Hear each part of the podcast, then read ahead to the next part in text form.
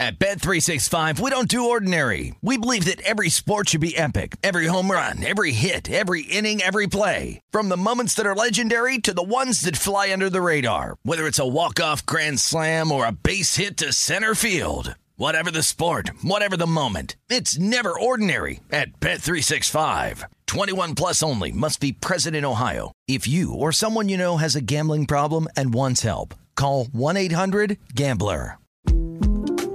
The 2024 presidential campaign features two candidates who are very well known to Americans. And yet, there's complexity at every turn. Criminal trials for one of those candidates, young voters who are angry. The Campaign Moment podcast from the Washington Post gives you what matters. I'm Aaron Blake, and I'm covering my 10th election cycle. My colleagues and I have insights that you won't find anywhere else. So follow the Campaign Moment right now, wherever you're listening.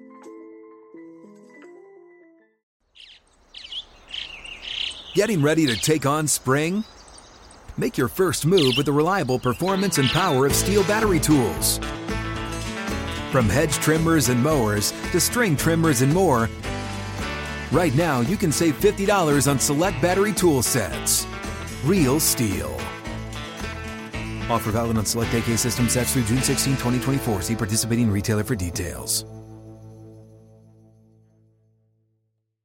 When you buy Kroger brand products, you feel like you're winning.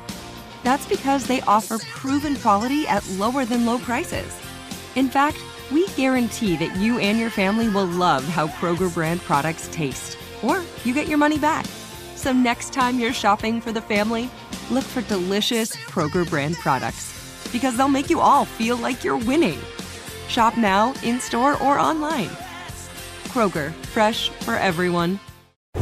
Breaking down every game, every day in Major League Baseball. This is the Baseball Betting Show. Here is your host, Greg Peterson. A warmer from the low. Welcome to lovely Las Vegas for the Baseball Betting Show with myself, Greg Hoops Peterson. Now, a part of the VSiN Family podcast, and got a great podcast for you. In the second segment, he hosts our new show at VSiN called The Run Line. Ben Wilson does an absolutely terrific job there. He's calling some arena football as well, guys. Very well versed, has a great play by play voice. He is going to be joining me in the second segment. We're going to be taking a look at what we've all gotten with the National League Central teams this season. We're going to be taking a look at a few games that we've got on tap for this Saturday as well, and just how he's been approaching the season whether it's been taking a look at unders, if there's going to be progression, regression, how to gauge guys that typically are slow starters to begin the season, taking a look at some historical data with that, how he winds up utilizing that or doesn't wind up utilizing that in his handicap. So, a lot to talk about there. Going to be a nice wide ranging chat with Ben in the second segment. Then in the final segment, going to give you guys picks and analysis on every game on the betting board for this MLB Saturday as we touch them all. First things first, always do love to be able to answer your Twitter questions on this podcast.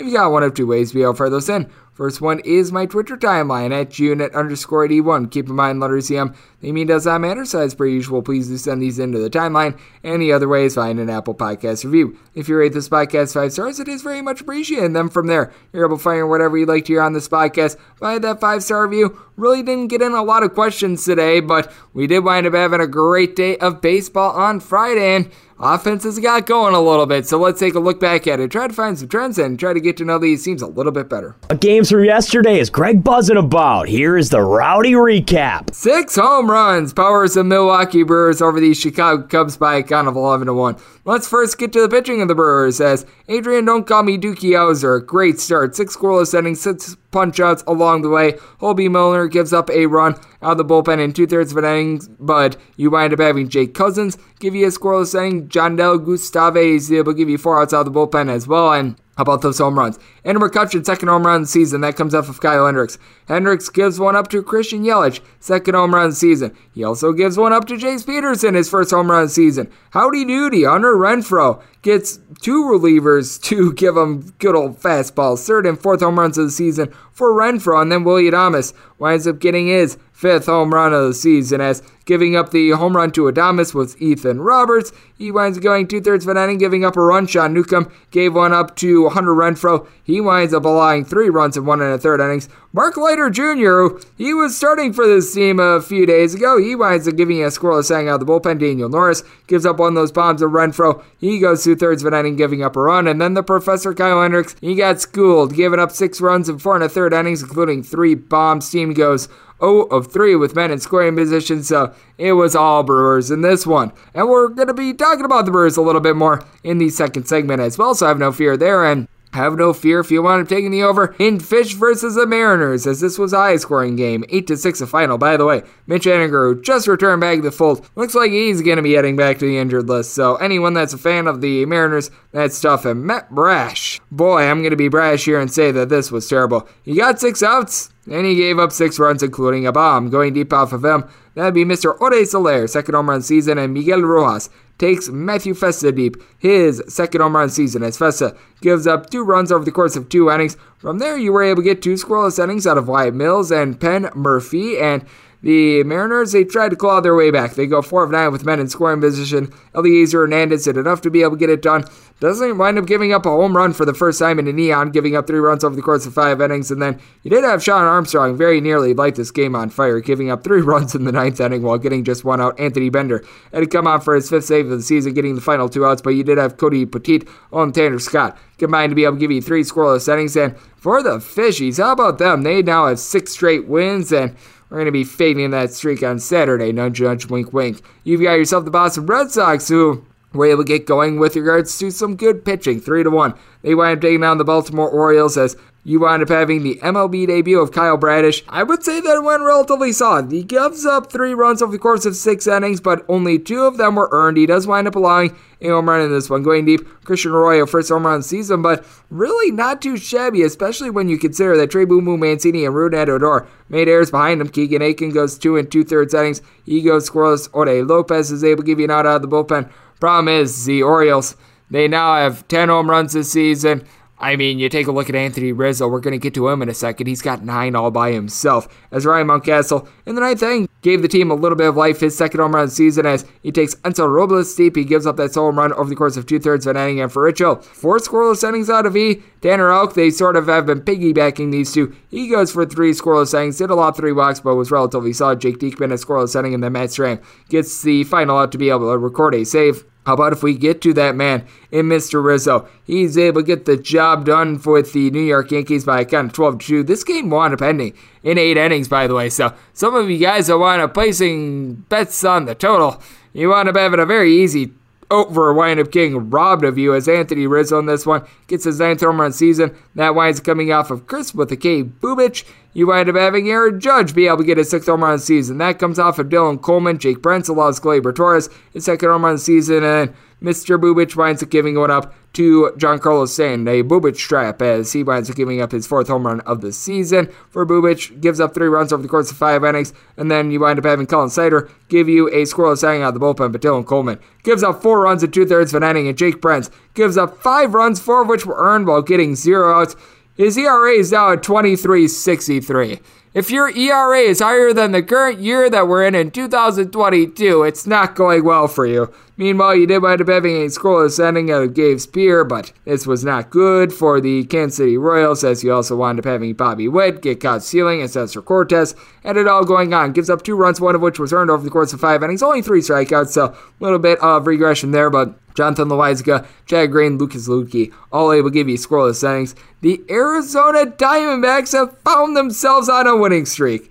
Someone call the papers. They have now won three out of their last four games. Six to two, they take down the St. Louis Cardinals as Mad Bum a great start, giving up one solo home run over the course of five innings, going deep off of him. Paul Goldschmidt, first home run of the year. And then from there, the bullpen wasn't too bad. You did wind up having one run given up in one and two thirds innings of Lucas Frias. You wind up having Noe Ramirez give you a scoreless inning, though Ian Kennedy a scoreless inning, and Joe Tipley was able to give you an out out of the bullpen as well. And take a look at the St. Louis Cardinals, and it was brought up by Ariel Epstein on the podcast yesterday they have now played out of their last seven home games, six of them to the over, and Wayne O'Wanham not necessarily given a good start. Adam Wainwright, six innings pitched, gives up five walks, four hits, three runs in total. TJ McFarland, who's been solid out of the bullpen, gives up two runs in a third of an inning. Kodi Whitley, he gives up a run in an inning, and you do wind up having Nick Wittgren give you a scoreless inning, and Andre Pallante is able to give you a pair of outs out of the bullpen. But an Arizona Diamondbacks team that entered the night hitting a buck 79, able to take it to the St. Louis Cardinals, and they're able to get it done. DK Nation pick winds bidding as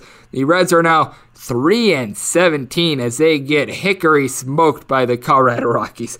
10 to 4 the final. That's because the Reds wound up getting three runs in the top of the ninth inning. For the Red Legs, Hunter Greene winds up getting lit up, giving up four runs over the course of four and a third innings, four walks, gives up two bombs. Great that he's able to hit triple digits. He needs to rein it in a little bit more as you wind up having a pair of home runs in Elias Diaz and Ryan McMahon, second home runs of the season for them.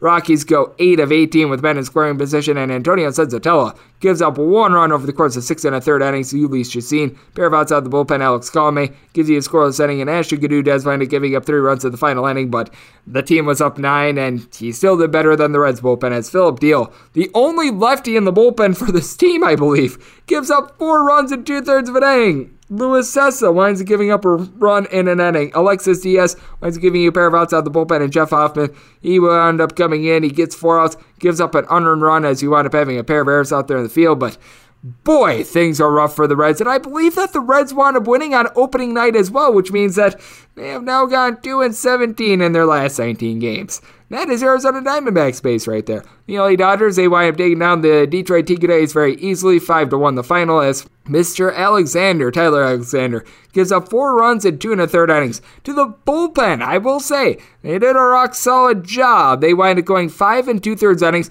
They give up one run, and that was an unearned run. As Javi Baez winds up committing an error for the Dodgers, they did wind up taking Mr. Alexander deep twice. Justin Turner down for what? His first home run season, and Chris Taylor his first as well, but for the Tigers, they couldn't catch up to Tyler Anderson. Winds giving up one run over the course of five innings. Evan Phillips, Phil Bickford, Brusdar Graterol, Reyes Moronta, all it would give you a scoreless inning. And for the Tigers, they wind up getting six hits in this one. They really couldn't put men in scoring position as they went just one of two there. So the Dodgers able to get a very easy win there. The Oakland A's wind up upchucking a little bit of a lead as they wound up leading twice in this game by three plus runs, and they blow both leads. Nine to eight, the Cleveland Guardians are able to get it done as for the Guardians, Jose Ramirez now has seven home runs this season. He goes deep off of one of Frankie Montas in the first inning. And then Andres Gimenez gets Montas as well. He gets a grand slam, his second home run season. Josh Naylor would go out deep off of Domingo Acevedo as well as second home run season as both of these starters had a rough night. Aaron Civale gives up six runs over the course of four innings, including a home run.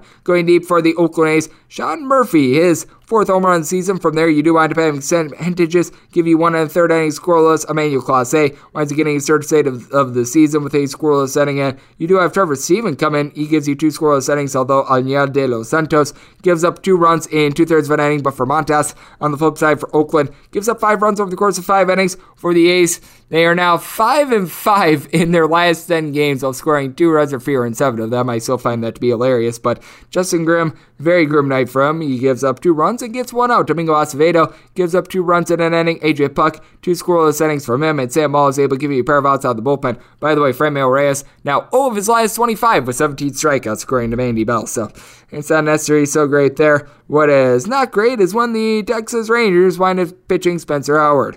And he wind up losing once again by a count of 6 to 3 as for the Atlanta Braves. They touch them all four different times in this game as you wind up having Austin Riley be able to get a sixth home run season. That comes off of Garrett Richards. Travis Stemright, he goes deep off of Mr. Howard for his second home run season, and then home runs number one and two of the season for one William Contreras. He goes deep off of Mr. Albert Abreu. Abreu, he winds giving up one run over the course of one and a third innings, and then he would also take Mr. Brock Burke deep. Burke gives up two runs, one of which was earned over the course of his two innings. Spencer Howard, along with Brett Martin, combined to be able to give you two innings. Only one run surrendered by Spencer Howard, but he left with the bases loaded, and Martin was able to hold from there. Garrett Richards as the opener, he gives up two runs over the course of an inning, so he takes the L. Kolby Allard, two and two thirds innings scoreless, so he was able to do a solid job there. And for the Rangers, pair of home runs, eight Adolis Garcia's fourth home run season that comes off of Ian Anderson, and then Will Smith gets jiggy with it. He allows a home run to Corey Seager, third home run season. But for Anderson,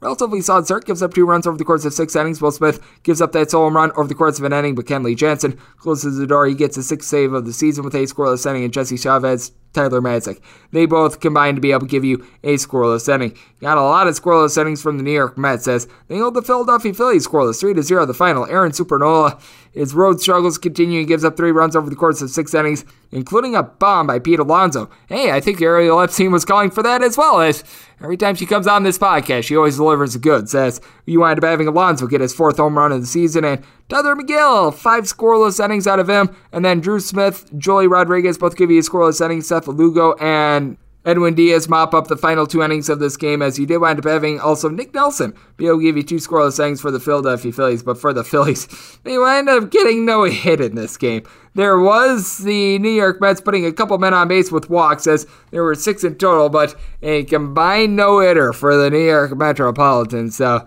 rough night out there for the Philadelphia Phillies and a rough night for the Minnesota Twins. Six to one, they wind up losing to the Tampa Bay Rays as the Rays wind up making Dylan Bundy look more like Al Bundy. To the credit of Bundy, he wound up completing six innings, but gave up six runs, all of which were earned, four of which were in the first inning, as Mike Zunino takes him deep for his first home run of the season. Then he wound up getting the first home run of the season out of Josh Lowe, so he was able to get loud as Corey Kluber, very good start here for the Rays. A Rays bullpen that has been very much taxed. Six innings pitch gives up one run. Avi Garrett gives you a scoreless inning, and then Phoenix Sanders is able to give you two scoreless as the Twins are only able to muster three hits. Danny Coulombe comes in. He's able to give you two scoreless innings of relief, but certainly a little bit of a rough go of it for the Minnesota Twins. And after relatively rough start to the season for the Tampa Bay Rays, they've all of a sudden been able to get things online. They've won five out of their last six games. This is just bad.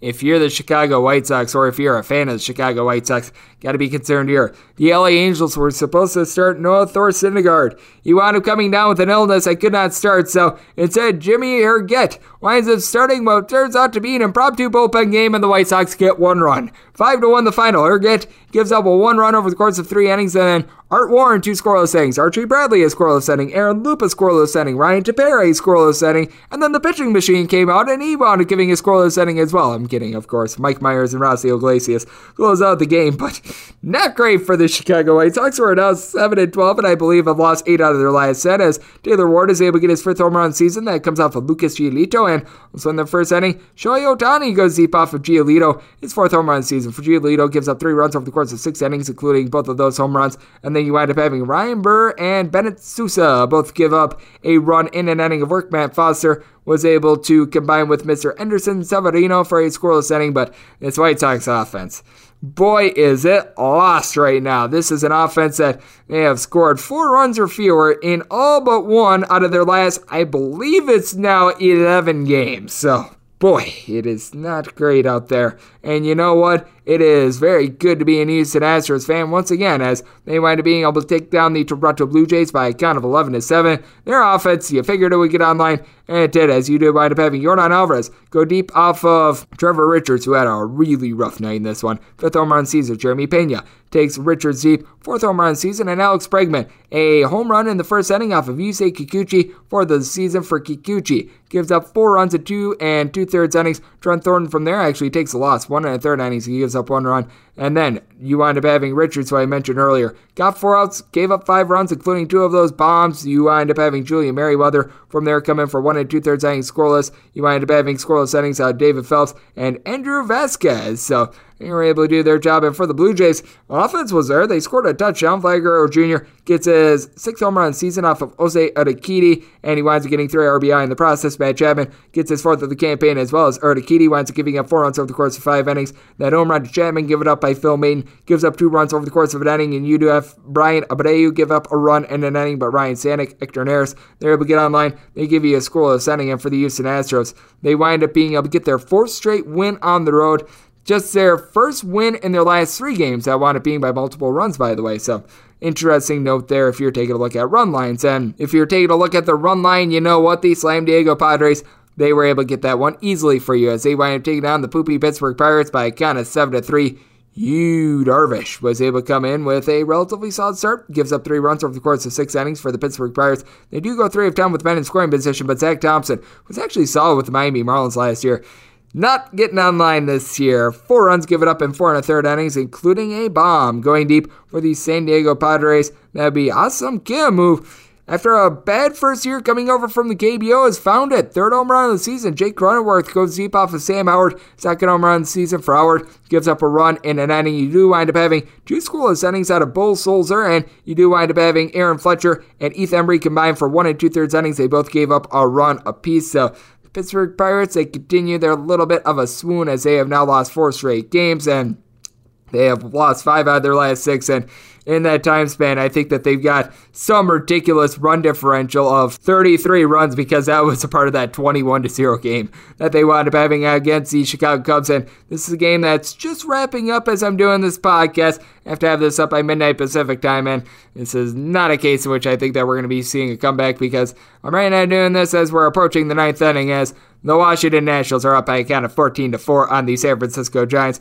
Adon Sanchez is going to get the win, wound up going five innings for the Nationals, winds up giving up three runs, they wind up giving up a home run, going deep for the San Francisco Giants. You do have Joey Bart getting his third home run season. That came off of Sam Clay, who winds up giving up a run in an inning, and then the Sanchez home run that he wound up allowing. That one coming to Jason Vosler, first home run season. Austin Both C. Sheck, they were able to combine for a scoreless inning as well. And for Juan Soto, he winds up being able to get his fourth home run of the campaign. That winds up coming off of Alex Wood. And that's things sit right now, the Washington Nationals. 11 of 21 with men in scoring position. So, let's say they've been able to do a solid job there as Wood he had the wood laid to him. He winds up giving up five runs over the course of five innings. Yunior Marte gives up three runs while getting one out. Jarlin Garcia gives up an unearned run in the bullpen as Brandon Crawford has a pair of errors in this game. And then it wound up getting to the point where Mauricio Llovera wound up coming in for a scoreless inning. You wind up having Kervin Castro, by the way, give up five runs at two thirds of an inning before Tyler Beede wound up cleaning up his mess. So very clearly in over there. And if you're just taking a look at Major League Baseball in general, we're going to be talking about this a little bit more with our good friend Ben Wilson on the other side. It has been very much an under season thus far. As it stands right now, this is, I am pretty sure, with the Nationals and Giants game pending. 161 unders, 113 overs. So right around 58.9% of games have wound up going under the total, and it's been a rough year for underdogs. 110 and 181 straight up. So underdogs hitting at right around 37.7% of the time. But for favorites, they've won 181 games, but wound up missing on the run line in 44 of those games. So there have been 44 one run wins by favorites this season. I think a big product of that is just the low amount of scoring that we've been seeing in general. So, going to be very fascinating to see how those numbers wind up looking in a few weeks from now. But it certainly has been very much an under season, and we're going to be talking about that and so much more with our good friend Ben Wilson. He does a great job with the show, The Run Line, over at VSIN. Also, a man that does a lot of play by play work coming up next, talking some National League Central, talking about guys that wind up perennially getting off to hot and cold starts, how to be able to gauge that, and how to just take a look at things moving forward with regards to these totals as well. That's up next right here on the Baseball Betting Show with myself, Greg Peterson, now a part of the VSIN Family Podcast.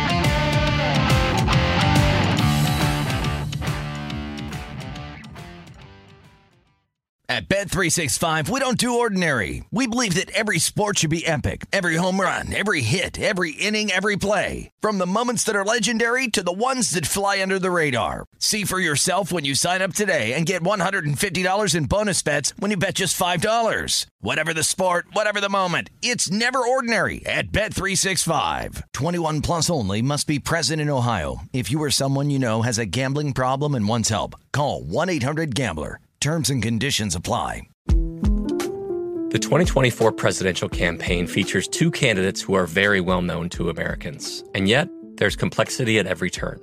Criminal trials for one of those candidates, young voters who are angry. The Campaign Moment podcast from the Washington Post gives you what matters. I'm Aaron Blake, and I'm covering my 10th election cycle. My colleagues and I have insights that you won't find anywhere else. So follow the Campaign Moment right now, wherever you're listening.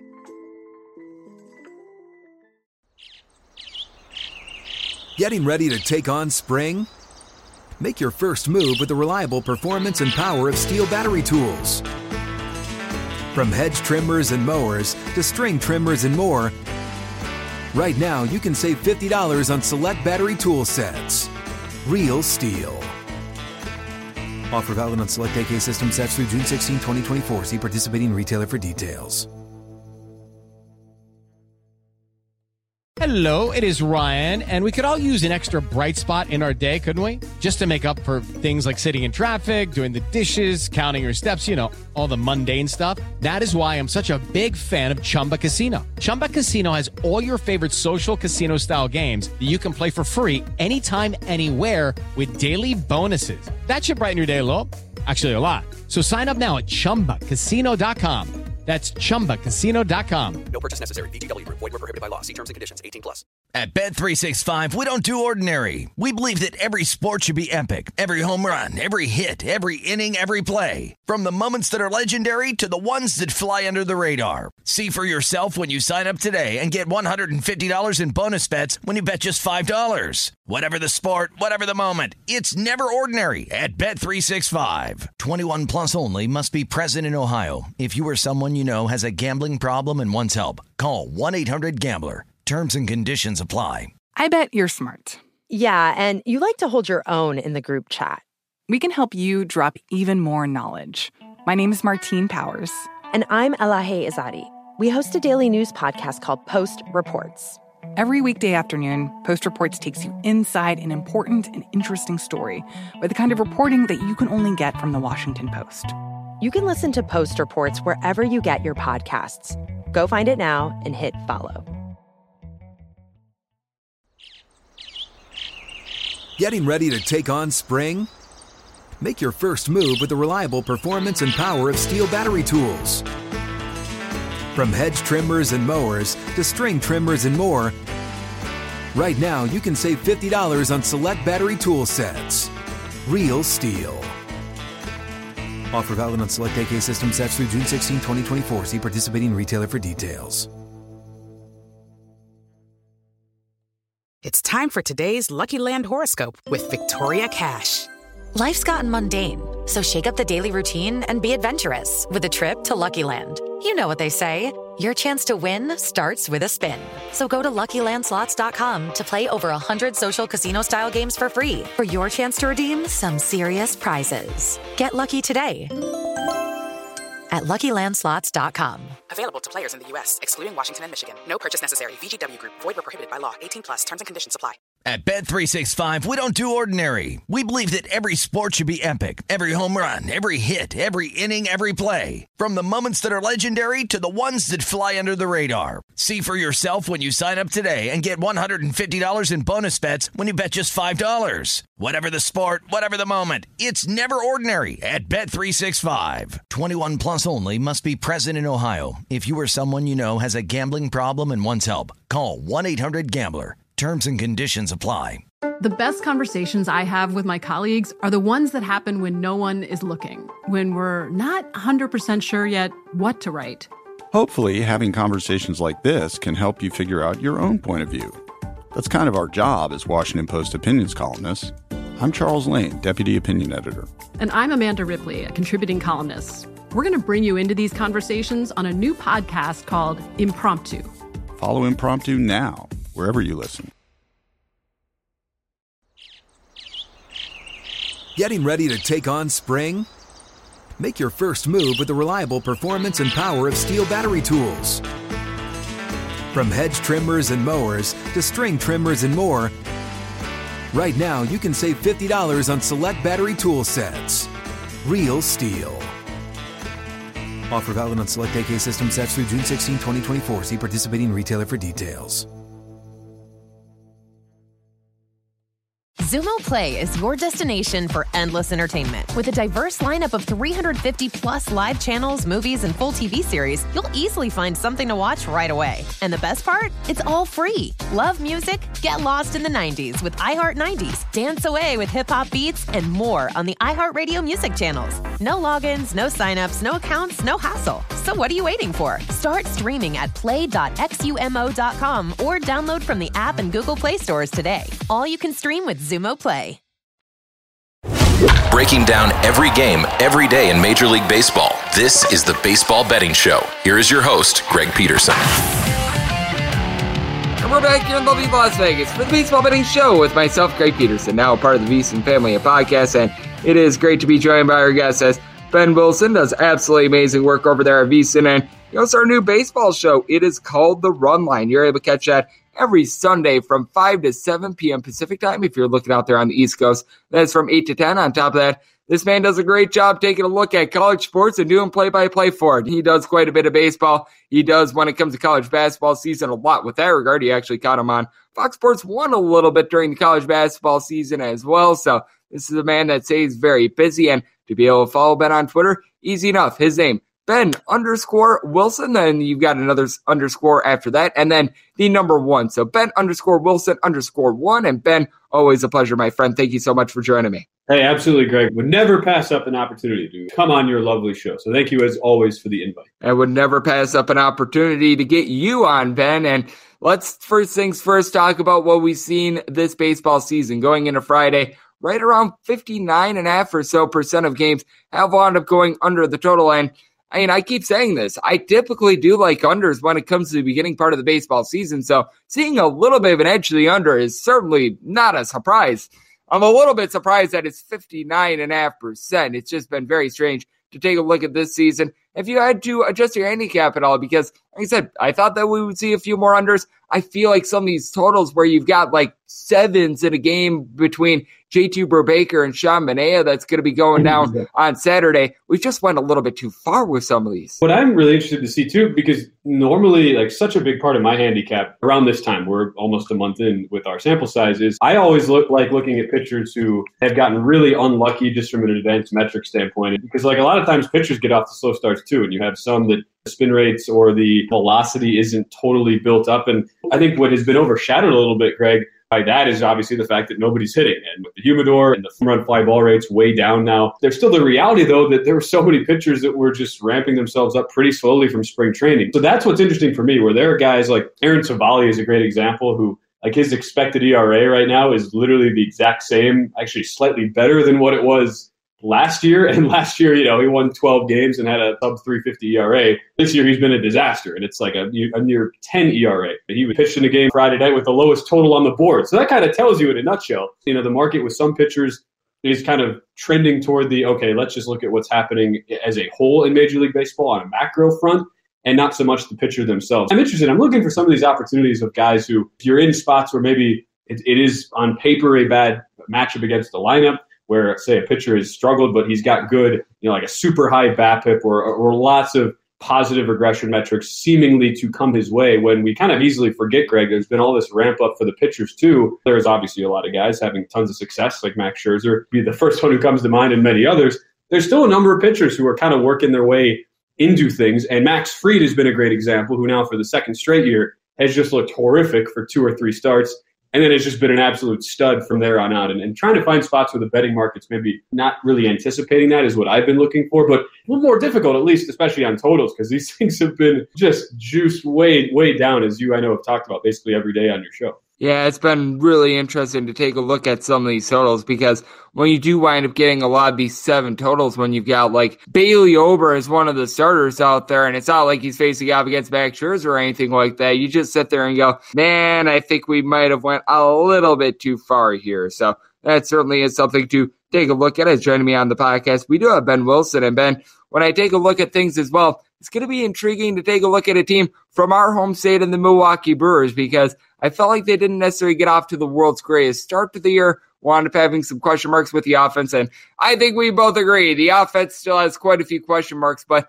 I feel like things have sorted itself out with regards to starting pitching. I do feel like the starters first starter two around like many out there, they were just held back a little bit. They weren't necessarily in full form. Brandon Woodruff being able to return to form, being able to see what we wound up getting out of Freddie Peralta in his last start. I think that that's very encouraging. And I do take a look at this National League Central, and I don't think it's necessarily going to be as much of a walk as many people thought it was going to be because I feel like so many people handed it to them, really didn't give the Cardinals too much of a shot. And I have a little mm. bit more respect for the Cardinals, but I do take a look at the Brewers and the Cardinals. I think both of these teams look very solid, and they could be able to make some noise out there in a National League that feels somewhat open, even though a lot of people they're going to be having the Dodgers as the top team, rightfully so. But after that, I do feel like who should be team number two, team number three. That's a very good debate. Right. It's actually too at the NL Central. They were so early in the season, but once again, I mean, the Brewers they win the division last year, and they were despite going under 500 against against winning teams last season. They just beat up on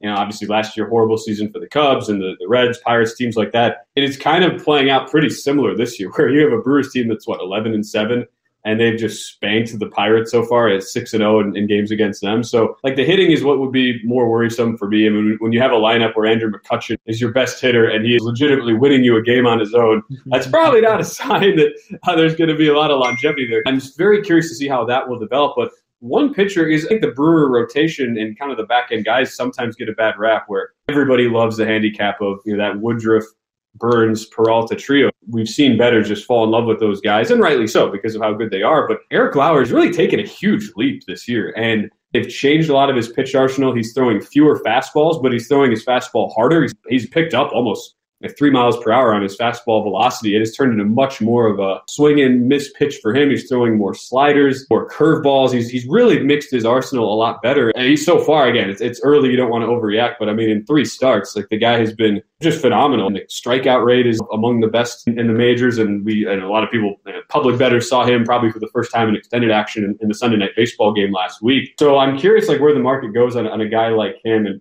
you know, maybe with the Brewers for now, with how poor the hitting has been, and they're, they're sitting what 24th in the big leagues in team OPS. Maybe that is one of those spots, Greg, where even with the overall odds maker shift here to these unders, with how good the at least the top end, the starting rotation has been, bullpen's had some issues. Like maybe this is a team where, like, say, a first five under will continue to be really, really profitable, even as you continue to get kind of squeezed here by the books. I'll be curious to see what that ends up being. I know I saw the opening total for Saturday here at about eight, partly because Jason Steele has not been great for the Cubs, and, and the Brewers are a favorite there, but it's a really fascinating team. It kind of plays in exactly to what we've seen just from that wider range perspective of baseball betting as a whole this year. Yeah, it has been interesting to be able to take a look at that. And you do mention Eric Lauer. You mentioned it totals anywhere between seven and a half and eight, mostly seeing seven and a half, and got Justin Steele going on the other side for the Chicago Cubs. And I do take a look at this spot, and Steele if you take a look at his career ERA versus fielding independent, fielding independent is about a point higher, which means that you're probably doing for a little bit of regression with him. He's someone that has an necessarily a great command. And I'm in lockstep with you on Eric Lauer. Probably not going to get as many generous strike calls as we wound up yeah. seeing on Sunday Night Baseball. Angel Hernandez, I don't know what he was looking at that night, but he clearly wanted to be like good old Leslie Nielsen from one of the great movies of all time, The Naked Gun. But that said, I do take a look at this fight. I do think that it's a good spot for the Brewers. And once again, I do think that this is a total that's one a little bit too low. But something else I take a look at in this game, I recognize that the Cubs in recent days have been slowed down a little bit, but this has actually been a sneaky good Cubs offense. And I really can't trust in the bullpen either. So I do think that the Cubs, when it's all said and done, might be one of your better over teams out there in baseball. No question. Impressed with a lot of the things they've done. I mean, you look at yeah, I mean, their offense, a lot of the advanced numbers, they've been the best offense in the National League so far. It has been impressive with how many young guys they have in that lineup and the perceived rebuild. Like, if there is a team, too, you talk about, okay, how can you kind of go against the grain? Like, where do you expect the regression to come? I'm with you. I mean, it does feel more of like a like an over team, especially, too, where outside of Kyle Hendricks, who is, you know, I would say the one guy you can semi trust right now with how Marcus Stroman has just been brutal. You kind of wait for the turnaround there. Not sure what's going to happen. They're going to be putting a lot more trust into uh, guys like Drew Smyly, and as you know, we've seen that bullpen get really, really taxed. It's not a good bullpen where even just getting to you know, David Robertson is a very large challenge in and of itself, and their long relievers leave just a little to be desired. So if you're in a matchup where you're getting the bottom end of those NL Central teams, like when the Cubs play like the Reds and the Pirates, where you would assume those lines to be relatively uh, even with the Cubs slight favorites. Like I, I, like them in matchups like that where they can just outslug teams. I'm not sure how the series will play out. Where Milwaukee had just has a, had a crazy travel week. I wonder. Like I could easily see the Cubs winning this series as a whole because of how the Birds had to go to Philadelphia, came home Monday for a single game against the Giants, go to Pittsburgh for three, come back without any days off in between. But I, it's one of those teams I, I kind of feel like the Cubs are lining up to be that good mediocre team that does enough to win in the 75 win range, but they're not really going to threaten anything. There are going to be spots though if you're if you're picking your moments with them where they will be really profitable this year. And uh, in the lineup is especially with Seiya Suzuki kind of anchoring things, Ian Happ, Willson Contreras. They're doing a lot of things from a hitting perspective. It's it's the pitching that is is got to catch up, and there's a pretty big gap there. I totally agree with you there, especially with just not having the bullpen pieces that you need. The Professor Kyle Hendricks is like the clear number one starter for this team, aside from Marcus Stroman, but Stroman got off to a little bit of a rough start as well. So certainly is a little bit of an interesting case there, as we do have Ben Wilson doing a great job over there with the Bloodline, our new show at VSiN, joining me right here on the podcast. And Ben, when I take a look at the National League Central as well, we talked about the main teams in the Milwaukee Brewers and the St. Louis Cardinals, but you got the Cincinnati Reds, and mm-hmm. it's not necessarily going great for them. It appears as though Connor Overton is going to be a, getting a start for them. And when we thought of worst teams in baseball coming into the season, obviously the Baltimore Orioles wanted coming to mind. The Pittsburgh Pirates, they were certainly towards the top of the list as well, but man, the Reds, to their detriment, they've been dealing with a lot of injuries. So I think that has, has a little bit of something to play into this rough start. But right now, looking at a Reds team that when it's all said and done, they're going to be at minimum a bottom three team in baseball. And I just take a look at this team and I don't know whether they're going to be a good over or an under team because they don't hit for average, but at the same time, they've got the worst ERA by about 0.8 points entering into what we wound up seeing on Friday. So it's just a team that all around is really rough. Yeah, no, it, it is dire. And what's wild too is that you enter this weekend and it's sitting at a spot where you're three and 17. 15 of your losses, you haven't even covered the run line. Like the question, I guess, Greg becomes, and I mean, I mean, you're setting lines every day. It's like, at what point does it become so egregious with the way these eventually these lines are going to get juiced that you just eventually like have to take some stabs on the Reds? Like I know some people in the industry who finally were, you know, they were ready to fire on the Reds in that getaway day game against the Padres, which didn't work out, you know, once again, and once again they didn't even cover the run line. You figure that they aren't going to win three of every 20 games all season, but really, I just don't see a, a path forward. The hitting thing is what is because you know there's just no arms, especially with some of the injuries they've had, and even their bright youngsters that they were expecting a lot out of. Even not the top guys like like a Nick Lodolo type who's now on the shelf. They're at least expecting some innings out of him, but.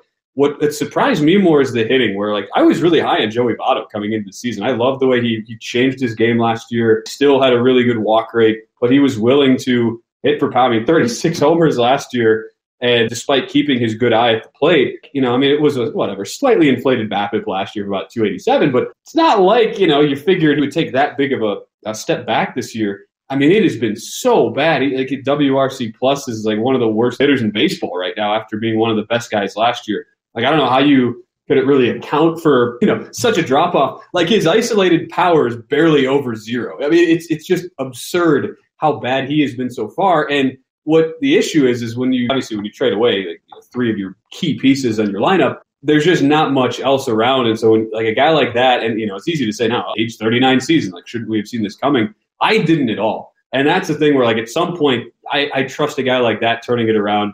Like Kyle Farmer is, I mean, actually, I like him as a hitter, and he's going to get more opportunities probably in the middle of that order.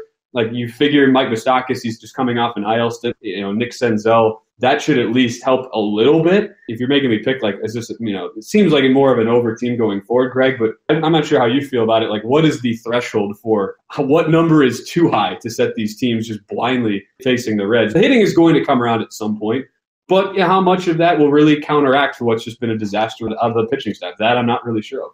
Yep, I am right there with you. And well, I can tell you right now, in terms of proper price, well, we wound up seeing on Friday, and we're recording this before we know what wound up happening in Rockies versus Reds, but the Reds being like a even money plus 105 ish team in that spot, I can tell you right now, I don't necessarily think that that's correct. And how much do you wind up putting into things? Because we were just talking about the Reds, where you do have guys that they just traditionally get off to slow starts and then they pick it up towards the back half of the season because we saw that with Joey Votto last year. He was terrible in the first half of the season. Back half of the season, he was one of the best players in all of baseball. And it does feel like there are a few guys out there in the league that are sort of like that. Typically, Alex Bregman is, he's been a little bit better towards the beginning part of the season this year, but I always do think that that's very interesting to take a look at because you do have some guys that they wind up starting slow and then they wind up closing very, very strong. We saw that actually with a lot of the Tigers pitchers last season. Then you've got other guys as well that they start very strong, like a Yu Darvish did last year, and then they fade towards back half the season as well. Right. Yeah. And I try not to just, you know, unless there's like a pretty obvious set of like historical precedent for it, I'm, I'm trying to avoid, especially with how weird, because consider like coming out of the pandemic year, and then of course this year with the lockout. I've been pushing against that thought in my mind to just sort of say like, oh, all right, this guy's automatically going to be a slow starter and finish hot, or you know, or vice versa. It's kind of like by investing in Joey Votto, you know, at least in like the you know the fantasy market site like that, but sort of believing and going against what maybe some of that at least recent historical precedent had shown. But I mean, in cases of pitchers, there have been some really interesting guys. I mentioned Max Fried. So this is two straight years now, Greg, where he's been like a bottom five in all of Major League Baseball pitcher the first basically two starts of each of his last two seasons. It was two starts this year. It was three starts uh, last year. It's like those five starts combined, he's at like a nine ERA. His numbers are just absolutely pitiful. And then the rest of the year, and I sometimes like using like the fantasy, like the player raters to give me a good idea of okay, what's an what's the actual total value here for these pitchers, which can kind of then help shape your view on them from a betting market perspective, and just like how accurately are they being priced into the market. Even though, as we know, lines are not solely just starting pitcher based. Like Max Fried was one of the 10 best pitchers in baseball if you took out his first three starts from last year. He's so far, I mean, he's on pace to basically be that. I mean, I know he's only made two starts in his first two, and they've gone very, very well.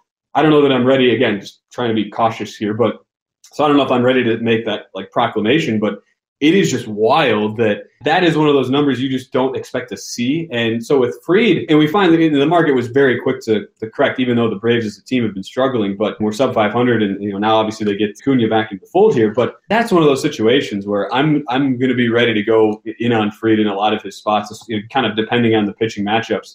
And it, that's like I feel pretty confident, even though again it's four starts. You don't want to take like a you know a ton of things as gospel, but specific situations like that where you've now seen like I don't know what it is. Like I, you know, you and I, Greg, we watch baseball every day. It's hard to know like why that would happen, and not only why it would happen, why it would be so pronounced in back-to-back seasons. It's it's impossible to say for sure. All I know is like I really love him, and, and as a pitcher, love his advanced numbers. He hasn't really even been an BABIP dependent guy throughout his career, at least over if you look at since 2020. So that's just one example. I mean, there are others, but like that's a guy who I'm going to continue to be backing. Wondering how quickly the market, like now that Acuna's in the lineup, like will we start to see some of those big, you know, two dollar prices on Fried every time out? Which we, until that, you know, the Cubs game was the last time we saw it his last start. We haven't really been seeing that though with Fried, based on the early uh, struggles that he's had. Yeah, it's been interesting to take a look at Max Fried in recent years because, as you mentioned, in the back half of the season last year, that guy was absolutely dominant. Did wind up having a hiccup or two in the uh, championship series and the World Series, but then was able to close it out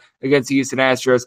First start against the Reds of all teams wound up having a rough go of it, but ever since then has been rock solid. So I'm going to be taking a look at that. And well, Ben, someone who's always rock solid, a man that always winds up bringing it, never has a bad start. That'd be you. You do an absolutely amazing job with everything that you wind up doing because I know that you do a lot with regards to play by play work. I know that you've got some of those games coming up in recent weeks. You do a lot of baseball towards this time of season. When it comes to the winter, you do a lot of college basketball play by play as well. And over at VSiN, You've done great work with the VSiN Bet Center. Now that's pretty much turned into the run line, which you're able to hear 5 to 7 p.m. Pacific time every Sunday with you and Adam Burke. So love the good people at home. Know what's all up for you the next few weeks and how people can follow along on social media and other platforms. Greg, as always, appreciate it. The old uh, Ben underscore Wilson underscore number one on the Twitter machine uh, and doing a lot of arena football right now. It's been crazy. on the road in Boston this weekend with the game on Sunday. So hopefully that will be in good things that I'm in Boston while our Milwaukee Bucks, our home uh, state team there, Greg, are also in Boston taking on the Celtics. But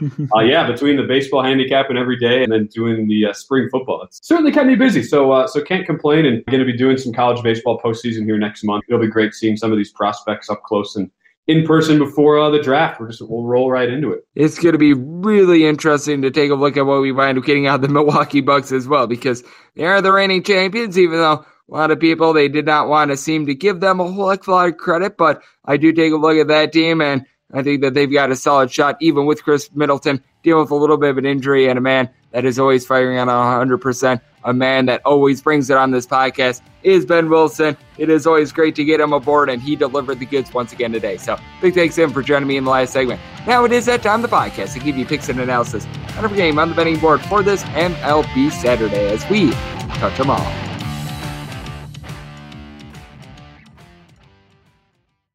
At Bet365, we don't do ordinary. We believe that every sport should be epic. Every home run, every hit, every inning, every play. From the moments that are legendary to the ones that fly under the radar. Whether it's a walk-off grand slam or a base hit to center field. Whatever the sport, whatever the moment, it's never ordinary at Bet365. 21 plus only must be present in Ohio. If you or someone you know has a gambling problem and wants help, call 1-800-GAMBLER. There's a lot happening these days. But I have just the thing to get you up to speed on what matters without taking too much of your time. The Seven from the Washington Post is a podcast that gives you the seven most important and interesting stories, and we always try to save room for something fun. You get it all in about seven minutes or less.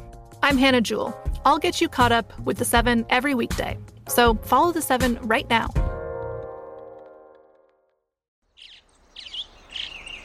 Getting ready to take on spring? Make your first move with the reliable performance and power of STIHL battery tools. From hedge trimmers and mowers to string trimmers and more, right now you can save $50 on select battery tool sets. Real STIHL. Offer valid on select AK system sets through June 16, 2024. See participating retailer for details.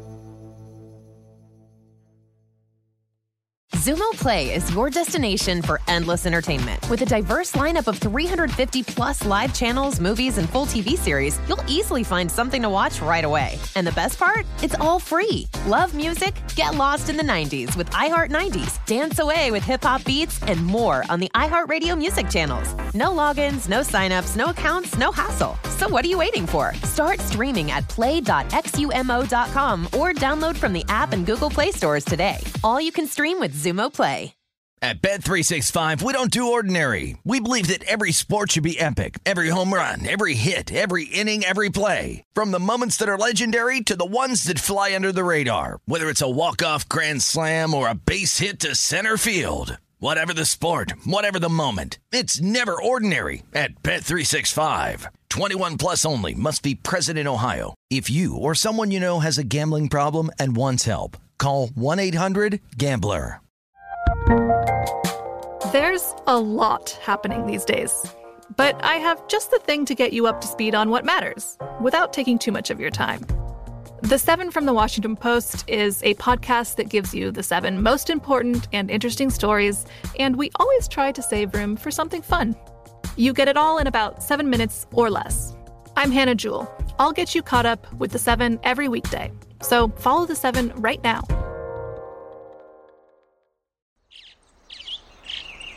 Getting ready to take on spring? Make your first move with the reliable performance and power of STIHL battery tools. From hedge trimmers and mowers to string trimmers and more, right now you can save $50 on select battery tool sets. Real STIHL. Offer valid on select AK system sets through June 16, 2024. See participating retailer for details. Xumo Play is your destination for endless entertainment. With a diverse lineup of 350 plus live channels, movies, and full TV series, you'll easily find something to watch right away. And the best part? It's all free. Love music? Get lost in the 90s with iHeart 90s, dance away with hip hop beats, and more on the iHeartRadio music channels. No logins, no signups, no accounts, no hassle. So what are you waiting for? Start streaming at play.xumo.com or download from the app and Google Play stores today. All you can stream with Xumo Play. At Bet365, we don't do ordinary. We believe that every sport should be epic. Every home run, every hit, every inning, every play. From the moments that are legendary to the ones that fly under the radar. See for yourself when you sign up today and get $150 in bonus bets when you bet just $5. Whatever the sport, whatever the moment, it's never ordinary at Bet365. 21 plus only must be present in Ohio. If you or someone you know has a gambling problem and wants help, call 1-800-GAMBLER. Terms and conditions apply. The 2024 presidential campaign features two candidates who are very well known to Americans. And yet, there's complexity at every turn. Criminal trials for one of those candidates, young voters who are angry. The Campaign Moment podcast from the Washington Post gives you what matters. I'm Aaron Blake, and I'm covering my 10th election cycle. My colleagues and I have insights that you won't find anywhere else. So follow the Campaign Moment right now, wherever you're listening.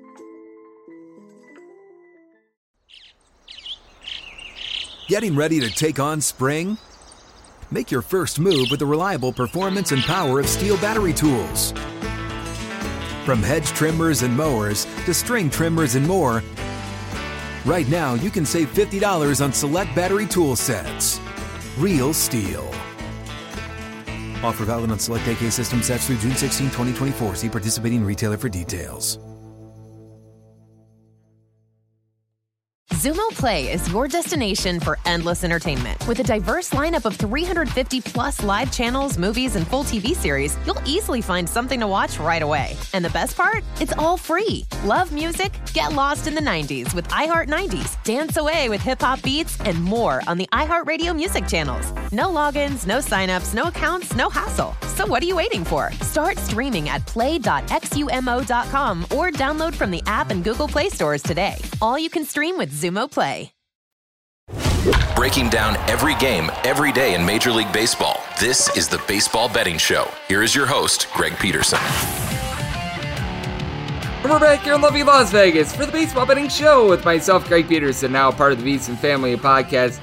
It is always a pleasure to get Ben Wilson on. He does a great job over at VSiN doing our new baseball show called The Run Line. You're able to catch that every Sunday from 8 to 10 p.m. Eastern Time, 5 to 7 p.m. Pacific Time. Guy does a lot over there at the network and does a lot of play by play as well. So if you're someone that you're into college sports, he is a man that has you covered on a little bit of everything. So big thanks to him for joining me in the last segment. Now it is that time of the podcast. I give you picks and analysis on every game on the betting board for this MLB Saturday as we touch them all. If a game is listed on the betting board, Greg has a side and a total on it, so it is time to touch them all. Do note that as per usual, any changes that are made to these plays will be listed up on my Twitter feed at unit underscore 81. We are going to be going in Las Vegas rotation order. This is where we go with the National League games first, then the American League games, and then we do have a couple interleague games, and those are going to be at the bottom. So that'll keep things all nice, neat, clean, and easy. And we are going to be going with that first National League game of 901 902 on the betting board.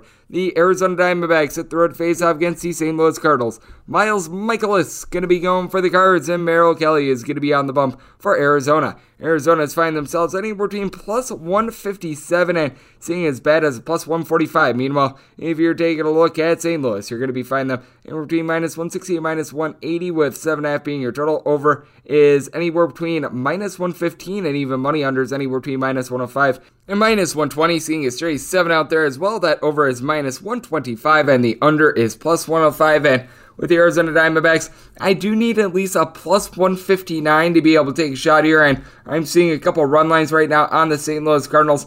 Find that anywhere between plus 125 and plus 135.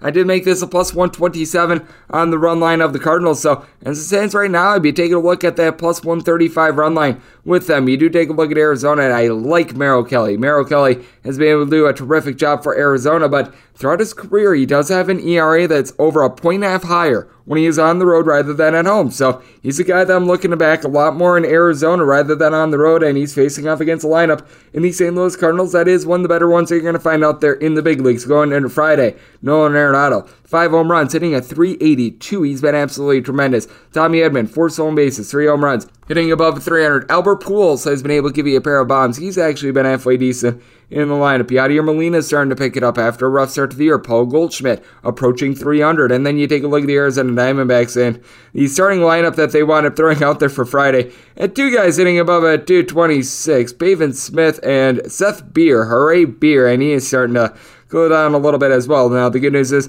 Dalton Varsho, Christian Walker, they both do have four home runs for the team, so they do have a little bit of hard contact guys in there as well. But when you've got as a collective a team that is hitting a buck 78, it's not necessarily so great, even when you are drawing a few walks. And then for the Diamondbacks, they don't necessarily back up Kelly with the world's greatest bullpen. They did break up Keynan Middleton. I think that he's going to be able to give you a little bit of something. Ian Kennedy has been halfway decent for them, but Mark Melancon, he is currently injured, and that is not good because he was their most trustworthy reliever. Meanwhile, you take a look at the St. Louis Cardinals, and I do recognize they wound up having that blow up against the New York Metropolitans on Monday, but TJ McFarland has been solid for this team. Genesis Cabrera is on the injured list, but you do have Giovanni Gallegos being able to give you some good innings. Nick and who does wind up coming over from Cleveland, he's been able to do a solid job. And with Mikolas, he's looked very good this season. Someone who is not going to put guys on very cheaply. Now, also is not necessarily too much of a swing and miss guy, but it said 22 and a third innings, four walks, 18 strikeouts this season, buck 21 ERA.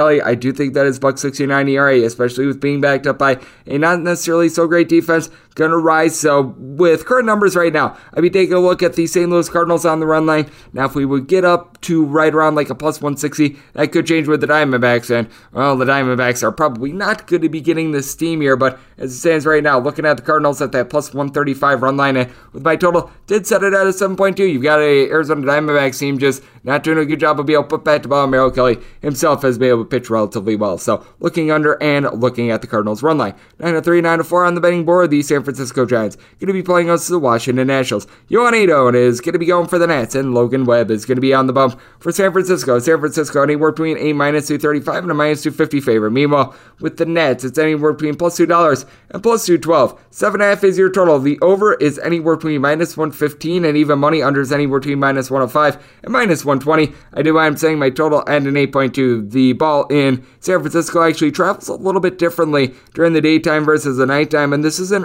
earlier game. This is going to be 105 p.m. Pacific time, local time, so that's going to be able to help out with that. And Logan Webb, he has been so dominant for the San Francisco Giants. You just take a look at it, and since the beginning of the 2021 season, he has made 15 pitching appearances, 14 starts in San Francisco during the regular season.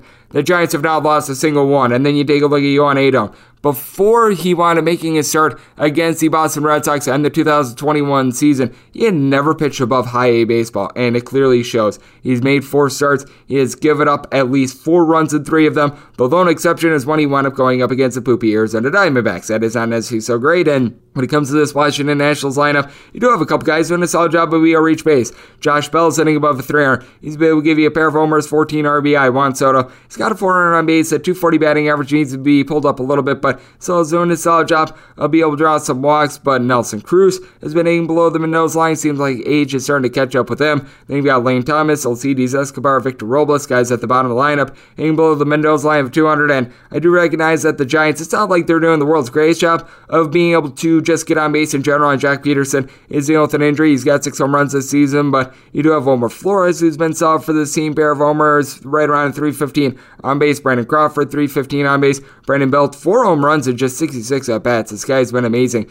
since the beginning of last season. Mike Yastrzemski has been dealing with a little bit of COVID, so he's been in and out of the fold, but has been able to get on base as well. And what the Giants really have going for them, best bullpen in the big leagues ever since the beginning of last season. Only bullpen in Major League Baseball last season that had a sub 3 ERA. They had Yunior Marte to that, and they bring back a lot of your reliable guys from last season. Tyler Rogers, Jose Alvarez, Camilo Doval, Jarlin Garcia, and you just don't have that with Washington Nationals. You have to rely upon Austin Voth to be able to give you some innings. Paolo Espino is someone that's going to be able to give you long relief along to, with Victor Arano, and for the San Francisco Giants with Logan Webb ever since the beginning of last season at home, he's got right around a two-ish ERA. I do think that he's going to come in, hold down the fort. I do think the Nationals do wind up putting a drive into a ball or two, but I think that Adon winds up getting completely destroyed.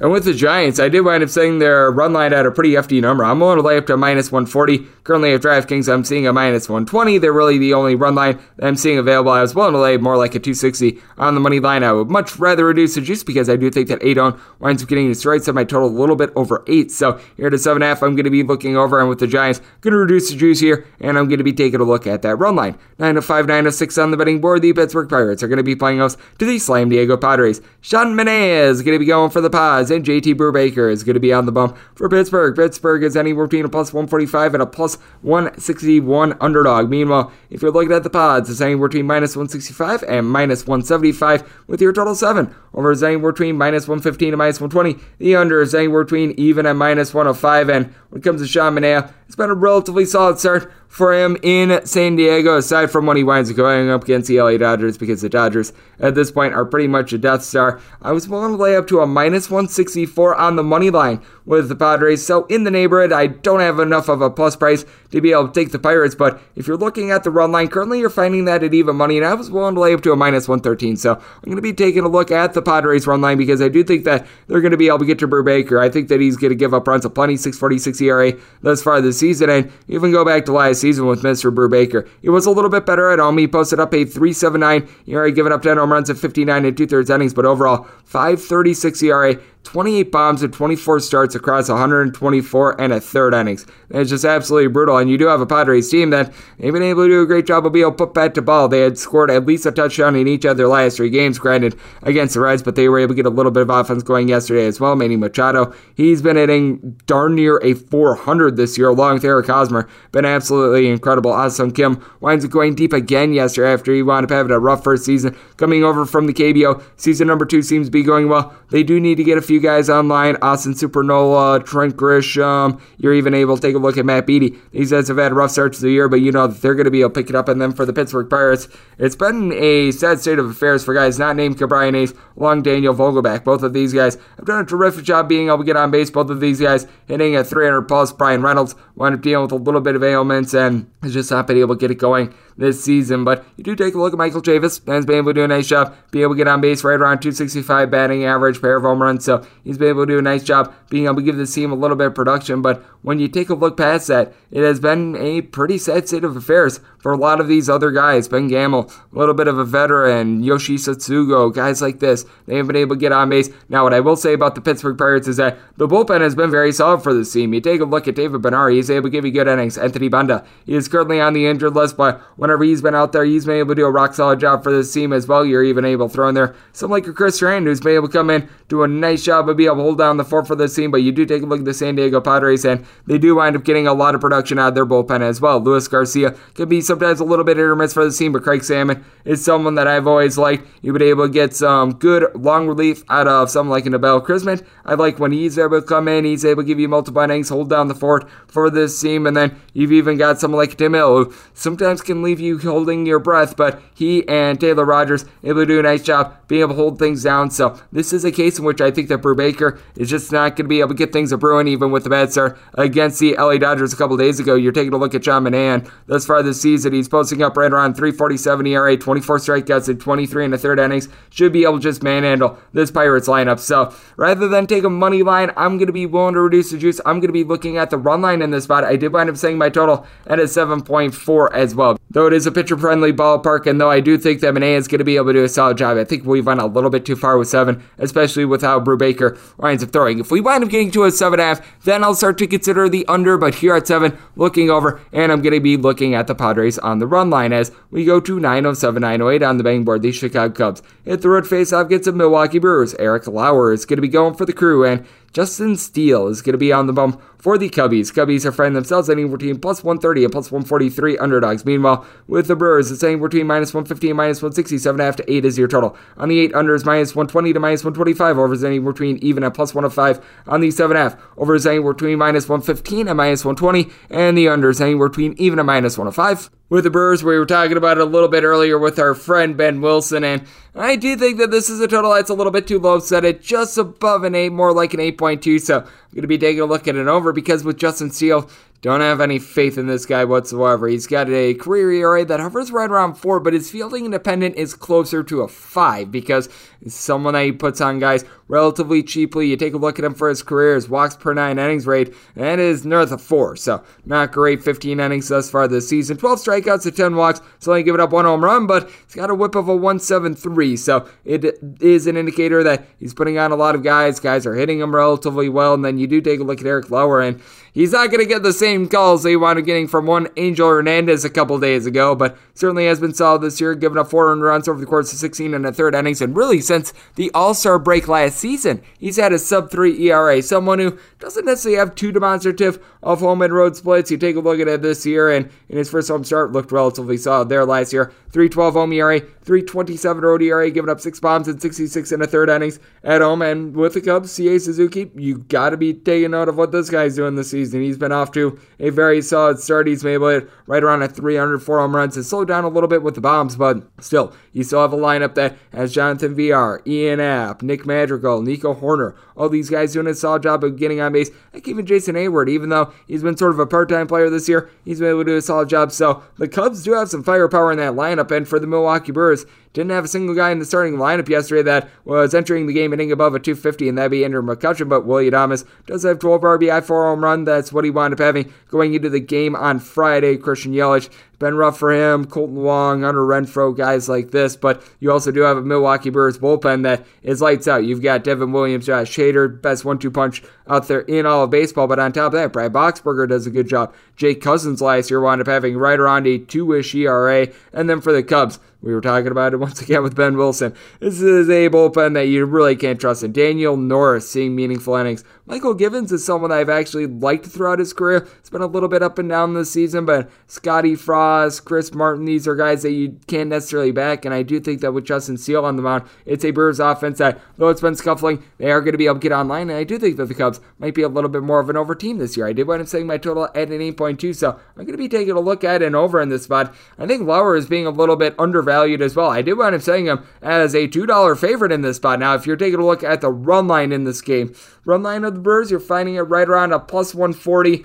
It's a little bit of decision time for me, but I'm willing to take that run line. I do think that this is a Brewers team that they are going to be able to get to Justin Steele rather than lay a minus 150 chalk. I would rather take a plus 140 on the run line, be able to get some good value there, be able to reduce the juice. So I'm looking Brewers run line, and I'm going to be taking a look at this total over 909, 910 on the betting board. The New York Metropolitans are going to be playing us to the Philadelphia Phillies. Kyle Gibson is going to be going for the Phils, and Taijuan Walker is going to be on the bump for the Metropolitans. Mets in between minus 117 and minus 125 favorites. And you've got the Phillies find themselves anywhere between plus 105 and plus 110. 7.5 is your total. Over anywhere between minus 110 and minus 115. Under anywhere between minus 105 and minus 110. And when it comes to the New York Metropolitans, I did wind up setting them as a minus 116 favorite. So right now, it's a spot in which we're going to be taking a look to see where this winds up moving to. Because if we wind up seeing more minus 125, minus 130s even, that would be a play on the Philadelphia Phillies. So we need this to get down a little bit more with the Mets.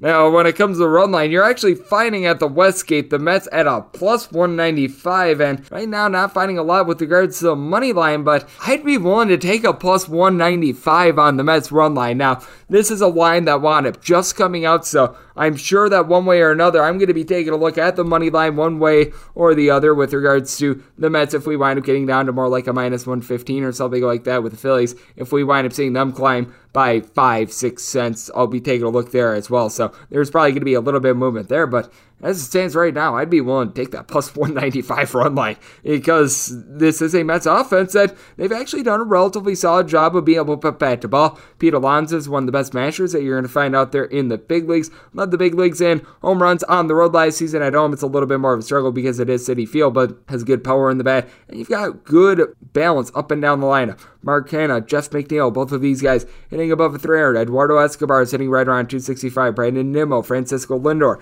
both of these guys are hitting at 280. And Lindor has been able to give you four home runs, looking like the guy that we wound up seeing in Cleveland. And for the Philadelphia Phillies, Kyle Schwarber does have four home runs, but hitting below the Mendoza line of 200. But the lineup has actually been very good for the Phillies. Alec Bohm, Didi Gregorius, Odubel Herrera, these guys have been able to do a solid job hitting above a 295 each. And even Johan Camargo, he's been able to do a solid job getting on base. Bryce Harper has been solid. You've been dealing with a few injuries when it comes to the team, but Jean Segura looks to be good to go. The trepidation that you wind up having with the Phillies is that this is not necessarily a great bullpen. They did wind up saying Brad Hand, Corey Knebel, Jeurys Familia in the offseason, but yet they're still in the bottom five with regards to ERA in the big leagues. And for the Mets, they lost Aaron Loup. They did lose Miguel Castro as well, so their bullpen is a little bit hampered. You still have Chasen Shreve. You've been able to get some good innings out of even someone like a Johan Lopez. I like what he's able to bring to the table. Adam Ottavino. So he's been a little bit underrated, but you do take a look at Kyle Gibson and for Gibson, someone who's been able to come out and do a solid job this season, being able to limit the walks, seven walks in 23 and a third innings, and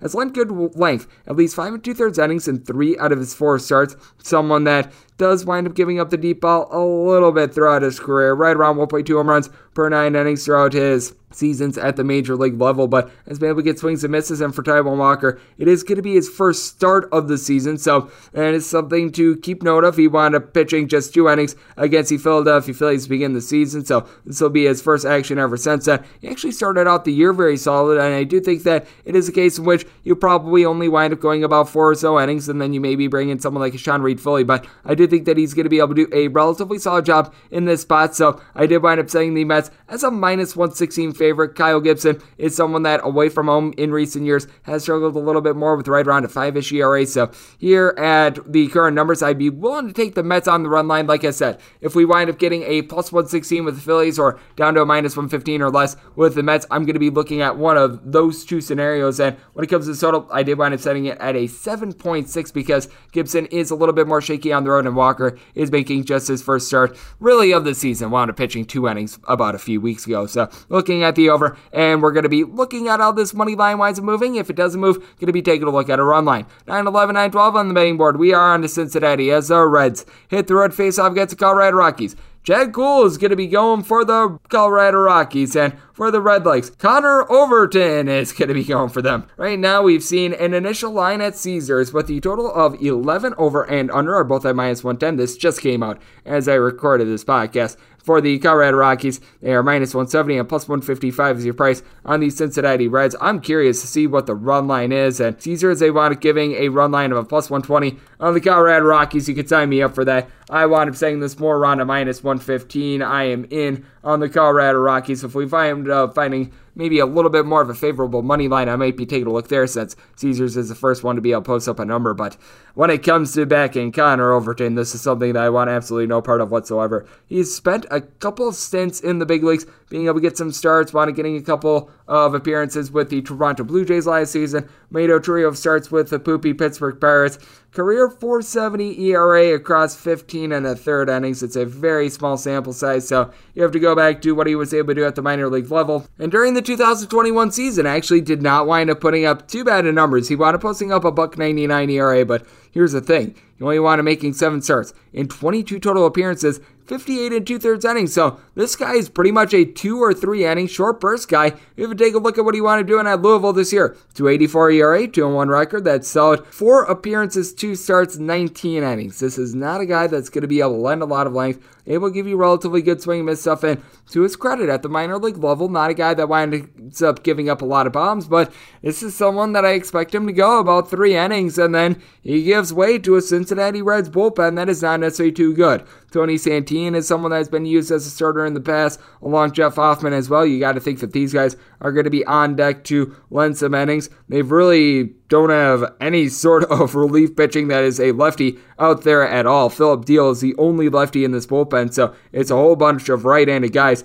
that are going to be coming out there. So the Colorado Rockies are able to take advantage of that, and you do take a look at the Colorado Rockies and entering into what we wound up getting on Friday. This is a team that, with regards to runs per game, 5.2 at home, that is in the top two in all of the National League. You've been able to get some very good averages out of so many of these guys. Connor Joe, Charlie Blackmon. both of these guys hitting north of 260, four home runs apiece this season. CJ Cron leading the National League, seven bombs entering into Friday. Randal Grichuk has come in. He's at above a 300 long. Jose Iglesias. And for the Reds, we were mentioning it with our good friend Ben Wilson. The fact that Joey Votto's off to another terrible start, going into what we wound up getting on Friday, hitting a buck 29. Tommy Pham sitting below the Mendoza line. Aristides Aquino, Jake Fraley, Mike Moustakas, Nick Senzel, all below at 200. Jonathan India is back in the fold. He's hitting right around at 255 for this team. And Kyle Farmer been able to do a relatively okay job, but there's not a lot of trusting there. And for the Colorado Rockies, it's not a great bullpen, but they've been on league average thus far. Ashton Goudeau is able to give you a couple solid innings.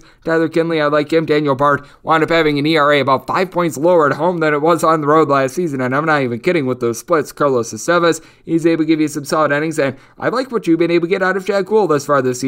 Was a little bit of cast off on the Pirates. Should have been a starter. They wound up just sort of splitting him up as a starter and a reliever. Now he knows his role. 16 in the third innings, has walked seven, so I do think that a little bit of regression is going to set in. But just a buck 10 ERA, I do think that this is a case in which Chad Kuhl probably going to see himself give up a couple runs in the spot. But there's really no trusting in Connor Overton and pretty much a poopy Reds bullpen in this spot. I'm going to be taking a look at a Reds run line at the current opener that we wound up seeing, and I did post my total up at 11.3. I do think the cool lines getting hit a little bit, but this is Reds bullpen that they are really, really bad. And with the Reds, 5.8 ERA entering into Friday, by far the worst in the league. Next worst was right around a 505. So looking at the run line of the Rockies, and I'm going to be taking a look at an over. 913, 914 on the betting board, the Houston Astros. Hit the road face off against the Toronto Blue Jays. Jose Berrios is going to be going for the Jays, and Luis Garcia is going to be on the bump for Houston. Your total on this game, it is 8.5 over and under, are both at minus minus 110. And with the Blue Jays, it's anywhere between minus 125 and minus 135, plus 115 to plus 118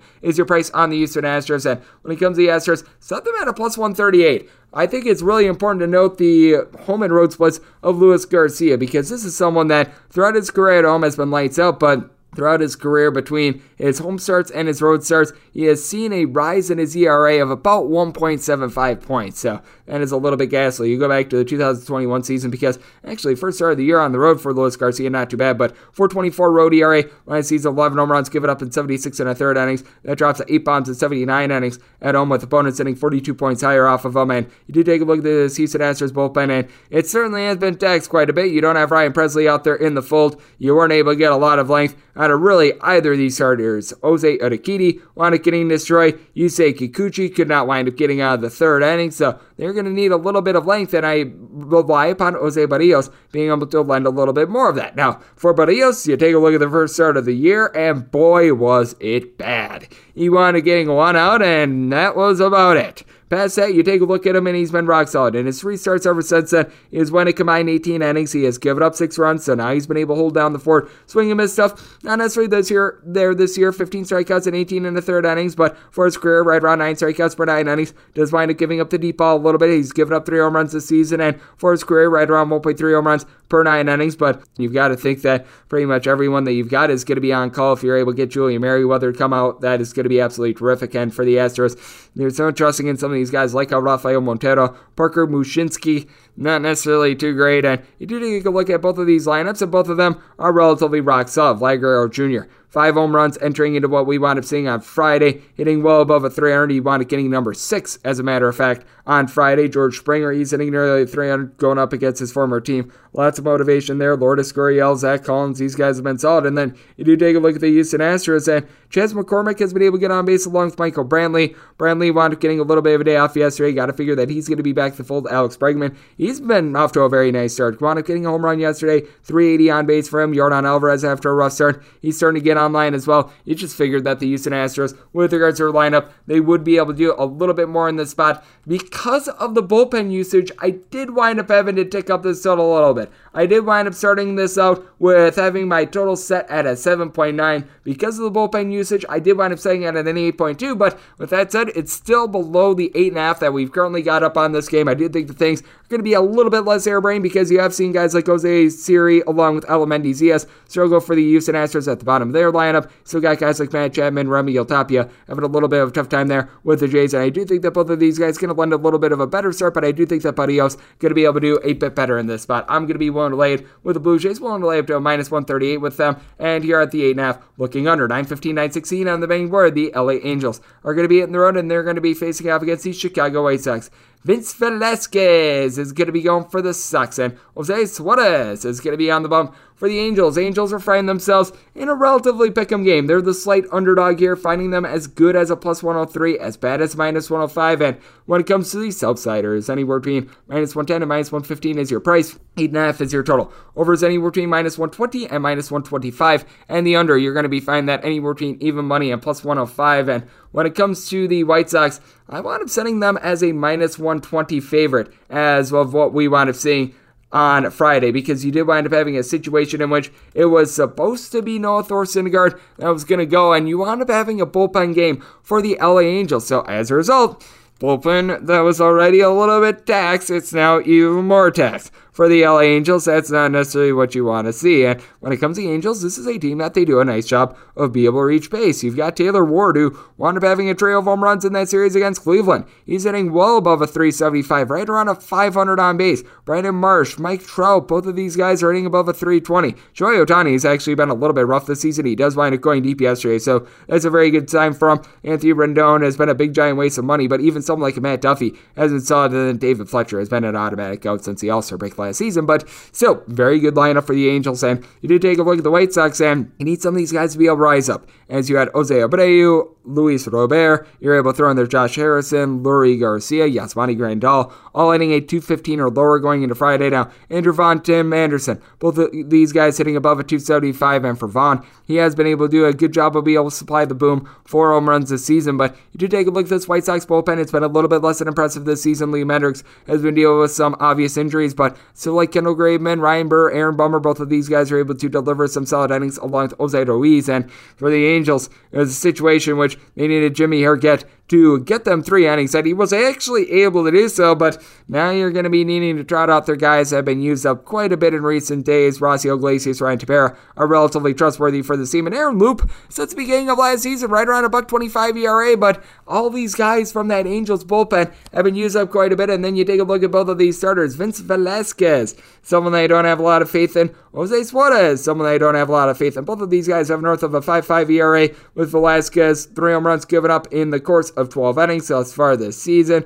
Seven walks in 12 innings. And you take a look at Vince Velasquez and what he wound up doing last season when he was away from the city of Philadelphia. And it starts away from Philadelphia, north of a 7 ERA, 1 and 6 record, gave up 17 bombs in 45 and two thirds innings, and it's not like Jose Suarez lit the world on fire. As a long reliever, he was very good, and then as a starter, wound up having north of a 4 ERA. You take a look at what he wound up doing in 2021, and on the road was actually surprisingly solid, being able to post up a 7 4 record, 3.05 ERA. Did give up six home runs over the course of 56 innings, but as a starter, that ERA wound up going up and up and up. And with having the Angels not be able to provide anything out there in the bullpen whatsoever, I did think that it makes this spot very intriguing. I did wind up setting my total at an 8.8, so this is a spot in which I am going to be taking a look at an over with the White Sox, willing to lay up to a minus 120 with them. So seeing minus 110 to minus 115, going to be willing to lay it, and I'm going to be taking a look at the 8.5 over 917, 918 on the bank board. The Oakland A's. They're going to be playing us to the Cleveland Guardians. Shane Bieber fever is going to be going for the Guardians, and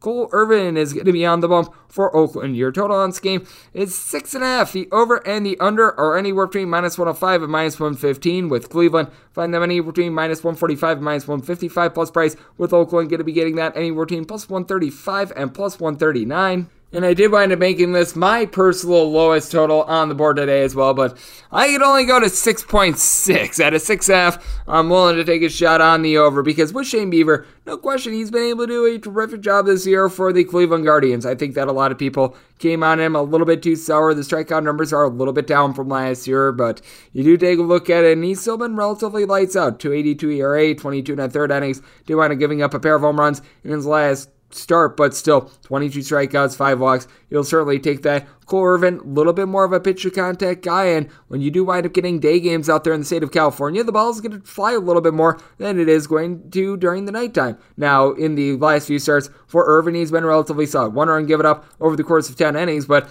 as against the Texas Rangers and the Baltimore Orioles, you take a look at how he was able to perform at home last season 390 ERA compared to a 457 on the road, and he's someone that is not going to put you on cheaply, right around two walks per nine innings. But the A's bullpen, it does have a little bit of inconsistencies with it. They now have got Kirby Snead back after he wound up beginning the year on the injured list, and Danny Jimenez is someone I do like, but AJ Puk, he's someone that I think has a lot of upside and is going to continue to develop during the season, but he's still a little bit raw. Domingo Acevedo has an of 4 ERA, and then with the Cleveland Guardians, Emmanuel Clase absolutely lights out for this team. There is no ifs, ands, or buts about that. You have been able to get some good innings out of Bryan Shaw, Nick Sandlin, and heck, even Trevor Stephan, someone who has yet to give up a run this season entering into Friday, but some of the longer guys are not necessarily too terrific. And this is a Guardians team that, though they wound up entering into their game on Friday against Oakland, really struggling three runs or fewer in pretty much five out of their last eight games, they still do have guys that are able to get on base for you. Jose Ramirez entered into Friday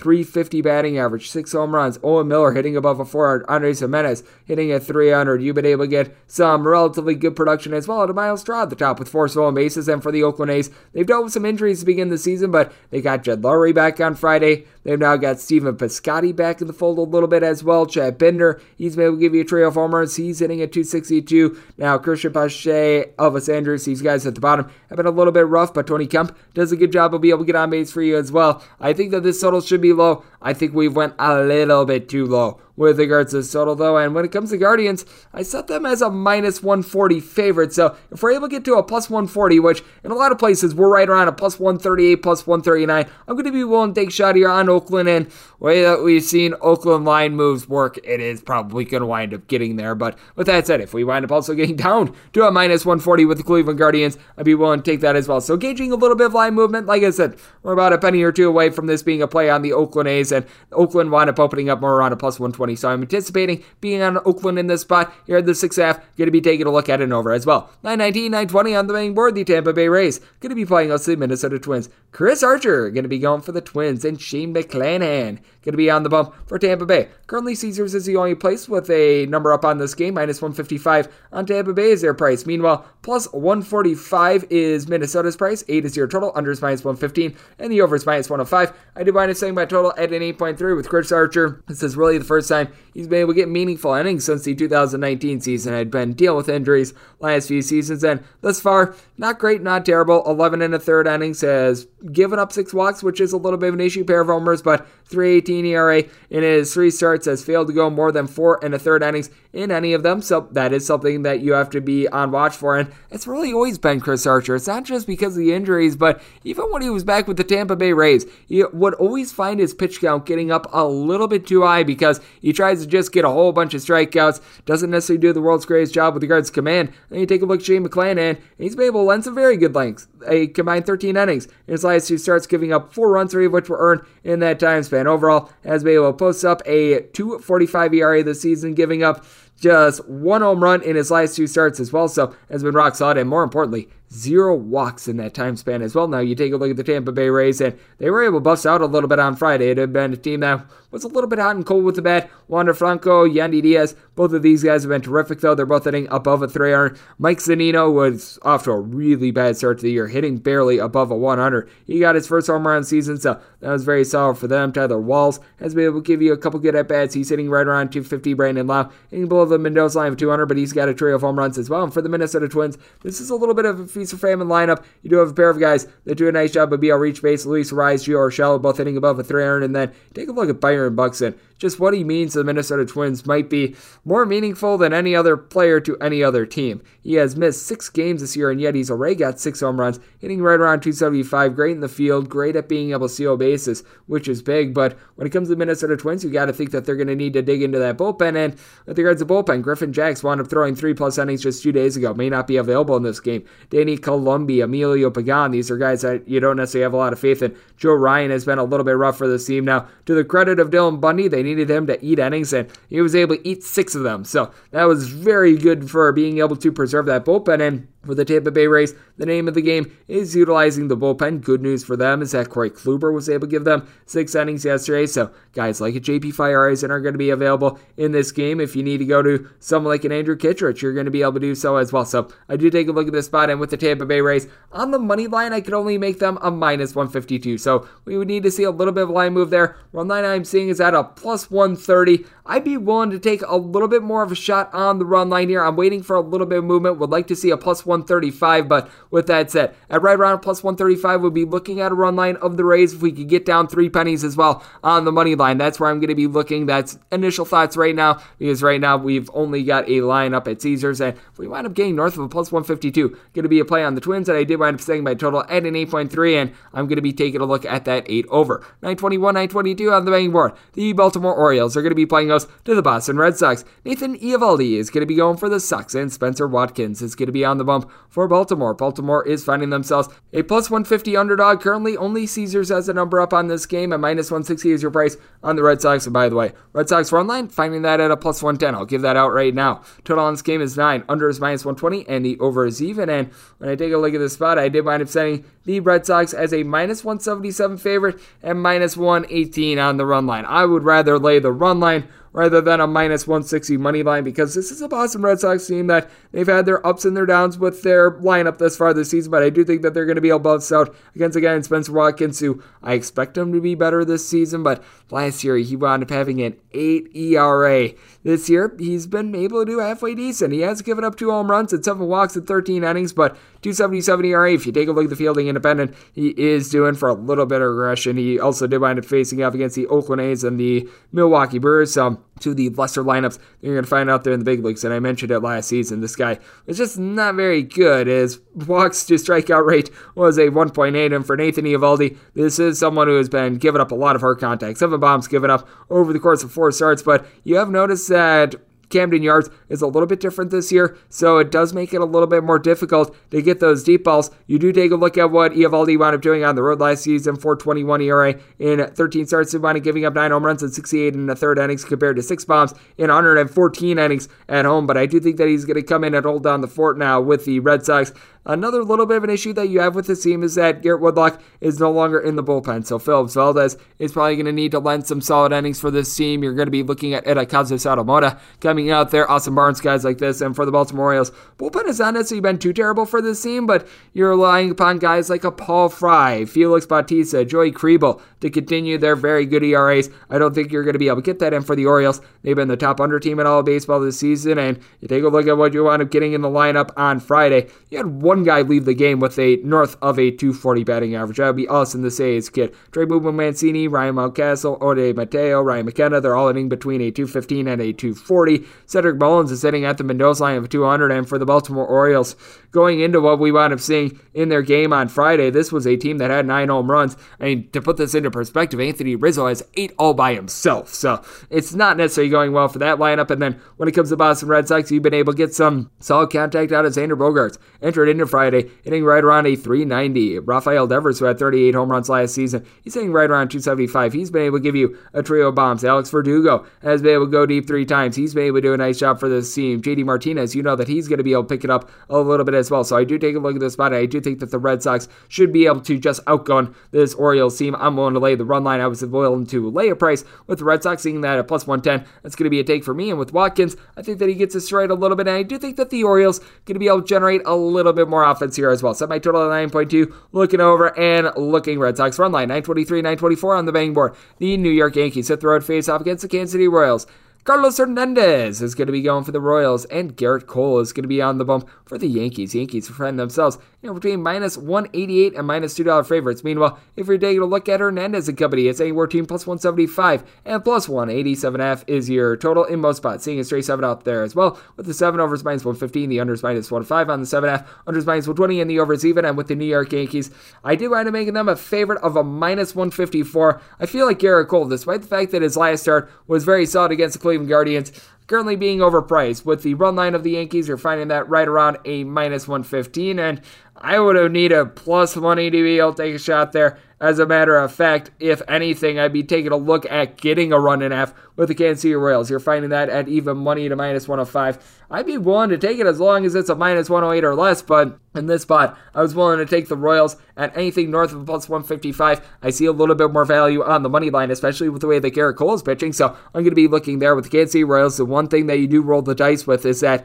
this is a team that outside of Salvador Perez, who we all remember last year, you wound up having is just magnificent 48 home runs. You don't necessarily have a lot of power, and you have had a couple guys that need to pick it up with regards to their batting average. Carlos Santana, ever since the All Star break last season, has literally been the worst hitter out there in all of baseball. Michael A. Taylor, Ed Olivares, Whit Merrifield, Bobby Witt Jr., all these guys have had a rough start to the year, hitting a 220 or lower, but Nicky Lopez has been able to get on base, and Andrew Benintendi, he's got north of a 400 on base, and then you take a look at the New York Yankees, and you've really been able to have Anthony Rizzo go yard. He entered into the night with eight home runs. He's now got nine, which that matches how many the Baltimore Orioles have for the entirety of the season. He's hitting at 300. Aaron Judge is hitting right around a 295, and you got Giancarlo Stanton now with four home runs. He's starting to heat up a little bit, but still have a Joey Gallo problem. He's sitting below the Mendoza line of 200. Hasn't been able to give you a lot of hard contact now. Isaiah Kiner-Falefa, Aaron Hicks, DJ LeMahieu, these guys have been able to do a solid job of being able to get on base. And to the credit of the New York Yankees, bullpen has been solid. You go back to the start which Gerrit Cole wound up having on the road against the Tigers, his last road start. He got just five outs in that game, and then the bullpen came in for seven and third inning scoreless. Clarke Schmidt wound up saving the day there.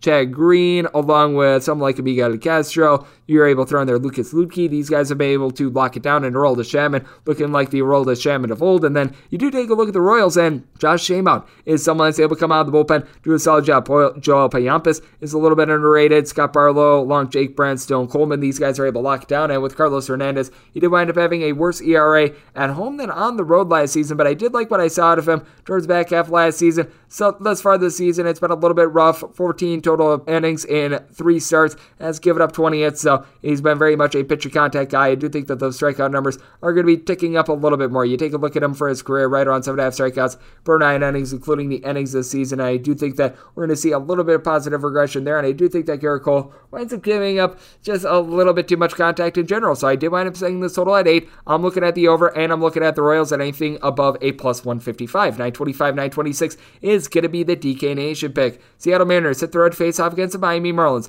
Jesus Luzardo is going to be going for the Marlins, and you've got Robbie Ray who's going to be going for the Mariners. Mariners are finding themselves anywhere between a minus 110 and I'm seeing as bad as minus 120. Meanwhile, with the Fishies, you're finding them as good as a plus 108, as bad as a minus 110 with your total on this game between 7 and 7.5. On the 7, the over is minus 120, the under is even. On the 7.5, the under is minus 120, and the over is even. I did wind up saying my total at a 7.2, so here at a 7.5, I'm going to be taking a look at an under pretty much every place except for DraftKings as a 7.5, and, well, I do not have access to DraftKings because I'm out here in lovely Las Vegas, so we're going to be taking a look at a 7.5 under, but that said, the DK Nation pick going to be on the Mariners. I set them as a minus 132 favorite. I like what I've seen out of Robbie Ray thus far this season. He has changed location and someone that prior to last season really had his walks issues has really been able to tame those down. 25 and a third innings, eight walks this season. Now, home runs have been an issue. Even when he wound up winning the Cy Young Award last season, right around a home run and a half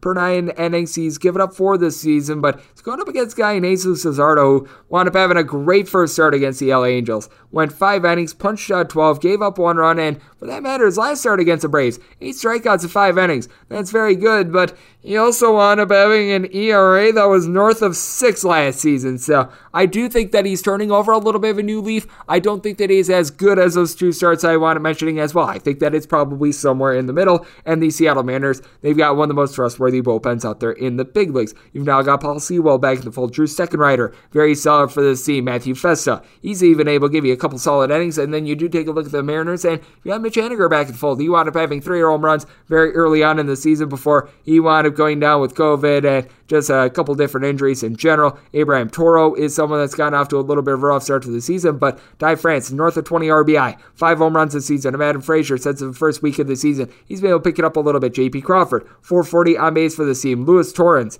he hasn't seen a lot of action this year, but last year was solid, wound up having three RBI in the game that we wound up seeing on Friday as well. For the Miami Marlins, they certainly did a good job being able to put back to ball on Friday with Orde Soler being able to get a home run, but still got a lot of guys there struggling. Soler, who I mentioned, Jacob Stallings, Miguel Rojas, Avisail Garcia, all these guys are in below the Mendoza line of 200. Jesus Aguilar has been able to do a solid job of being able to drive in runs throughout his career. As a matter of fact, in August last year, he was actually towards the top of the National League with that regard, but he's hitting just at 226 for the team as well. Jazz Chisholm, Jesus Sanchez, they have between them a combined seven home runs, both of these guys hitting north of a 280, but I do take a look at the Marlins bullpen, and I do think that it's relatively solid. You've got the Anthony's, Anthony Bass, Anthony Bender. You're bringing Cole Sulser, Tanner Scott from the Orioles, but I do favor the Mariners a little bit more, and I do think that we're going to see a little bit of regression from Jesus Luzardo compared to what we wound up seeing in the last few starts. I think that both of these guys are going to come out there. They're going to be chucking it really well. Set my total at a 7.2, so I'm going to be taking a look at an under and the DK Nation pick. Going to be on the Mariners, one to lay up to minus 132 with them. 927, 928 on the betting board. You've got yourself the Walker Texas Rangers playing out to the Atlanta Braves. Bryce Elder is going to be going for the Bravos, and Dane Gitter Dunning is going to try to get her done for the Rangers with the Braves. You're finding them in between a minus 106 and seeing as bad as a minus 115. Meanwhile, if you're looking at Texas, you're going to be finding them as good as a plus 102, as bad as a minus 110. 8.5 is your total. The over and the under are anywhere between minus 105 and minus 115. The max I'm willing to lay with Braves is a minus 109. We're seeing a couple minus 108s. I'm seeing as good as a minus 106. I'm going to be willing to take that with the Atlanta Braves. Now, I'm going to be waiting until we wind up seeing what ends up getting posted in the end. But at current numbers, I'd be looking at the Braves. You do take a look at Elder, and the big thing with him is the walks. 11 walks and 14 and two thirds innings at the minor league level. He had a little bit of an issue with that as well, but also does a solid job of being able to keep the ball in the yard. Has given up two home runs over the course of his first three starts, which that's not bad, especially considering one of those starts was on the road against the San Diego Padres. He pitched relatively well there. And for Dane Dunning, you've got to take note of his home and road splits. This is a man that last season he wound up having a home ERA of a 309 and a 639 ERA on the road, giving up four bombs in 67 innings at home, nine home runs in 50 and two thirds innings while on the road, while opponents hit 44 points lower off of him while he was at home. Problem is, Texas backs him up by one of the bottom five bullpens that you're going to find out there in the big league. Spencer Patton, he's currently dealing with an injury. You wind up having Garrett Richards pretty much having to open for our good friend Spencer Howard, who is absolutely terrible. Why Spencer Howard is still in the big leagues, I have absolutely no idea, but somehow, someway, miracles, I guess, wind up happening, and well, he wound up giving up another home run on Thursday, Friday. So there's that. And you do take a look at the Texas Rangers lineup. It's not like they're lighting the world on fire. You've got Brad Miller, Willie Calhoun, Kole Calhoun, Marcus Semien, all eating below the Mendoza line of 200. Corey Seager has been rock solid for the team, hitting at 253, and Adolis Garcia has gone off to a rough start with regards to batting average, but take it as fourth home run of the season yesterday. And then you take a look at the Atlanta Braves, and you've got the Mashers for this team. Travis Demright is not going to keep this up, but he's hitting above a 400. So kudos to. Matt Olson has been able to do a nice job of getting on base north of a 400 on base. Austin Riley has six home runs this year. He's hitting at 280. Ozzy, Ozzy, Ozzy, Albies, Albies, Albies. He's giving you six home runs this season. Marcell Ozuna has right around a 300 on base, 265 ish batting average. He's been able to supply four home runs, and even someone like Orlando Arcia has been in and out of the fold, has been solid for the team as well. With the Atlanta Braves, they didn't have to use up as much of their bullpen yesterday. You've got AJ Minter is able to come out of the bullpen. Will Smith sometimes gets jiggy with it, but Jesse Chavez is able to be a guy that's able to give you multiple innings. Aaron O'Day is someone I do like. You've got Tyler Matzek as well. So I do think that the Atlanta Braves are going to be able to back up Elder relatively solidly, even though I do think that Dunning winds up giving a little bit better start. The Braves, they just put a little bit more around Elder. So I did wind up seeing my total at an 8.7 with the way that the Braves have been hitting. I'm looking over. And when it comes to the Braves, one to lay up to a minus 109 with them. So going to be one to lay the minus 108 slash minus 106. I'm seeing, and we wrap things up with 929, 930 on the betting board. The Detroit Tigers hit the road face off against the LA Dodgers. Clayton Kershaw is going to be going for the Dodgers, and Beau Brieske is going to be on the bump for Detroit. Detroit is a very hefty underdog.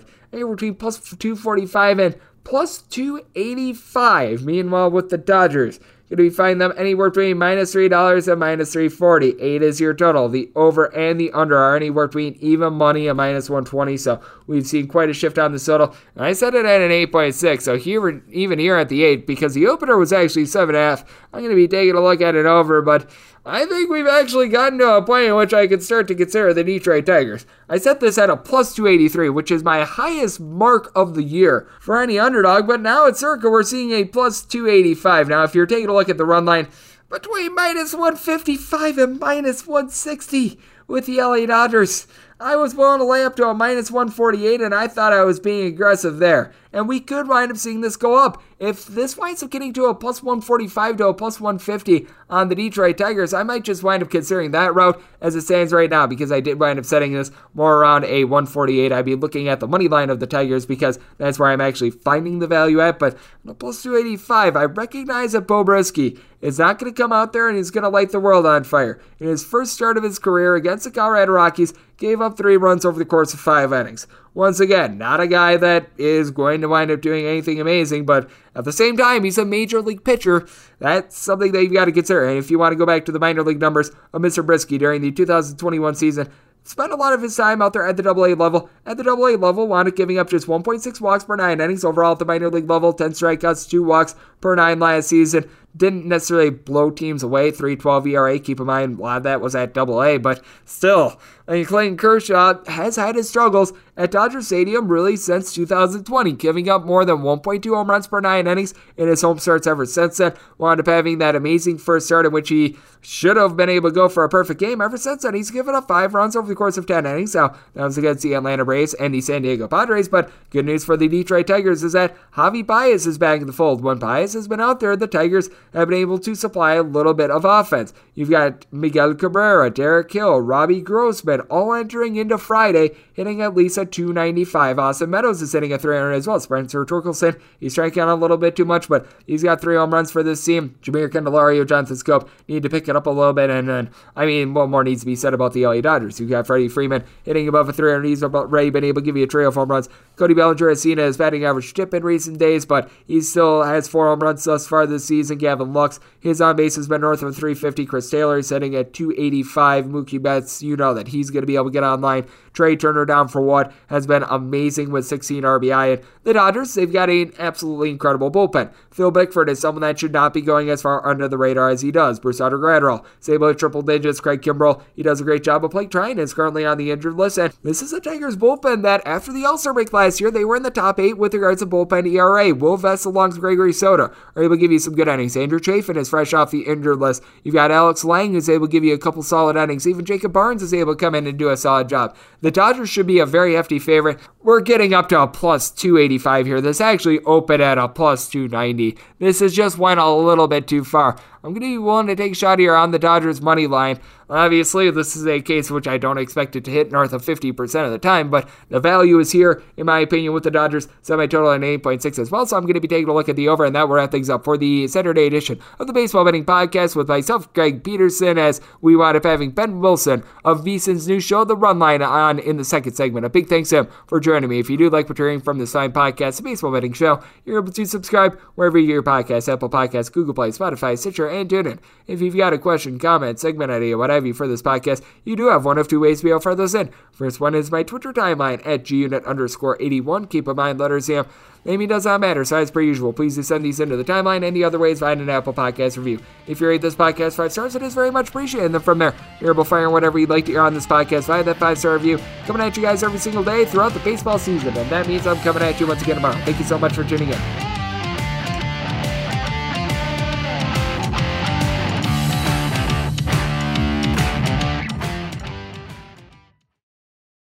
At Bet365, we don't do ordinary. We believe that every sport should be epic. Every home run, every hit, every inning, every play. From the moments that are legendary to the ones that fly under the radar. Whether it's a walk-off grand slam or a base hit to center field. Whatever the sport, whatever the moment. It's never ordinary at Bet365. 21 plus only must be present in Ohio. If you or someone you know has a gambling problem and wants help, call 1-800-GAMBLER.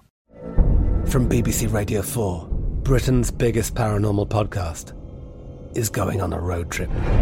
I thought in that moment, oh my God, we've summoned something from this board. This is Uncanny USA. He says, Somebody's in the house, and I screamed. Listen to Uncanny USA wherever you get your BBC podcasts, if you dare.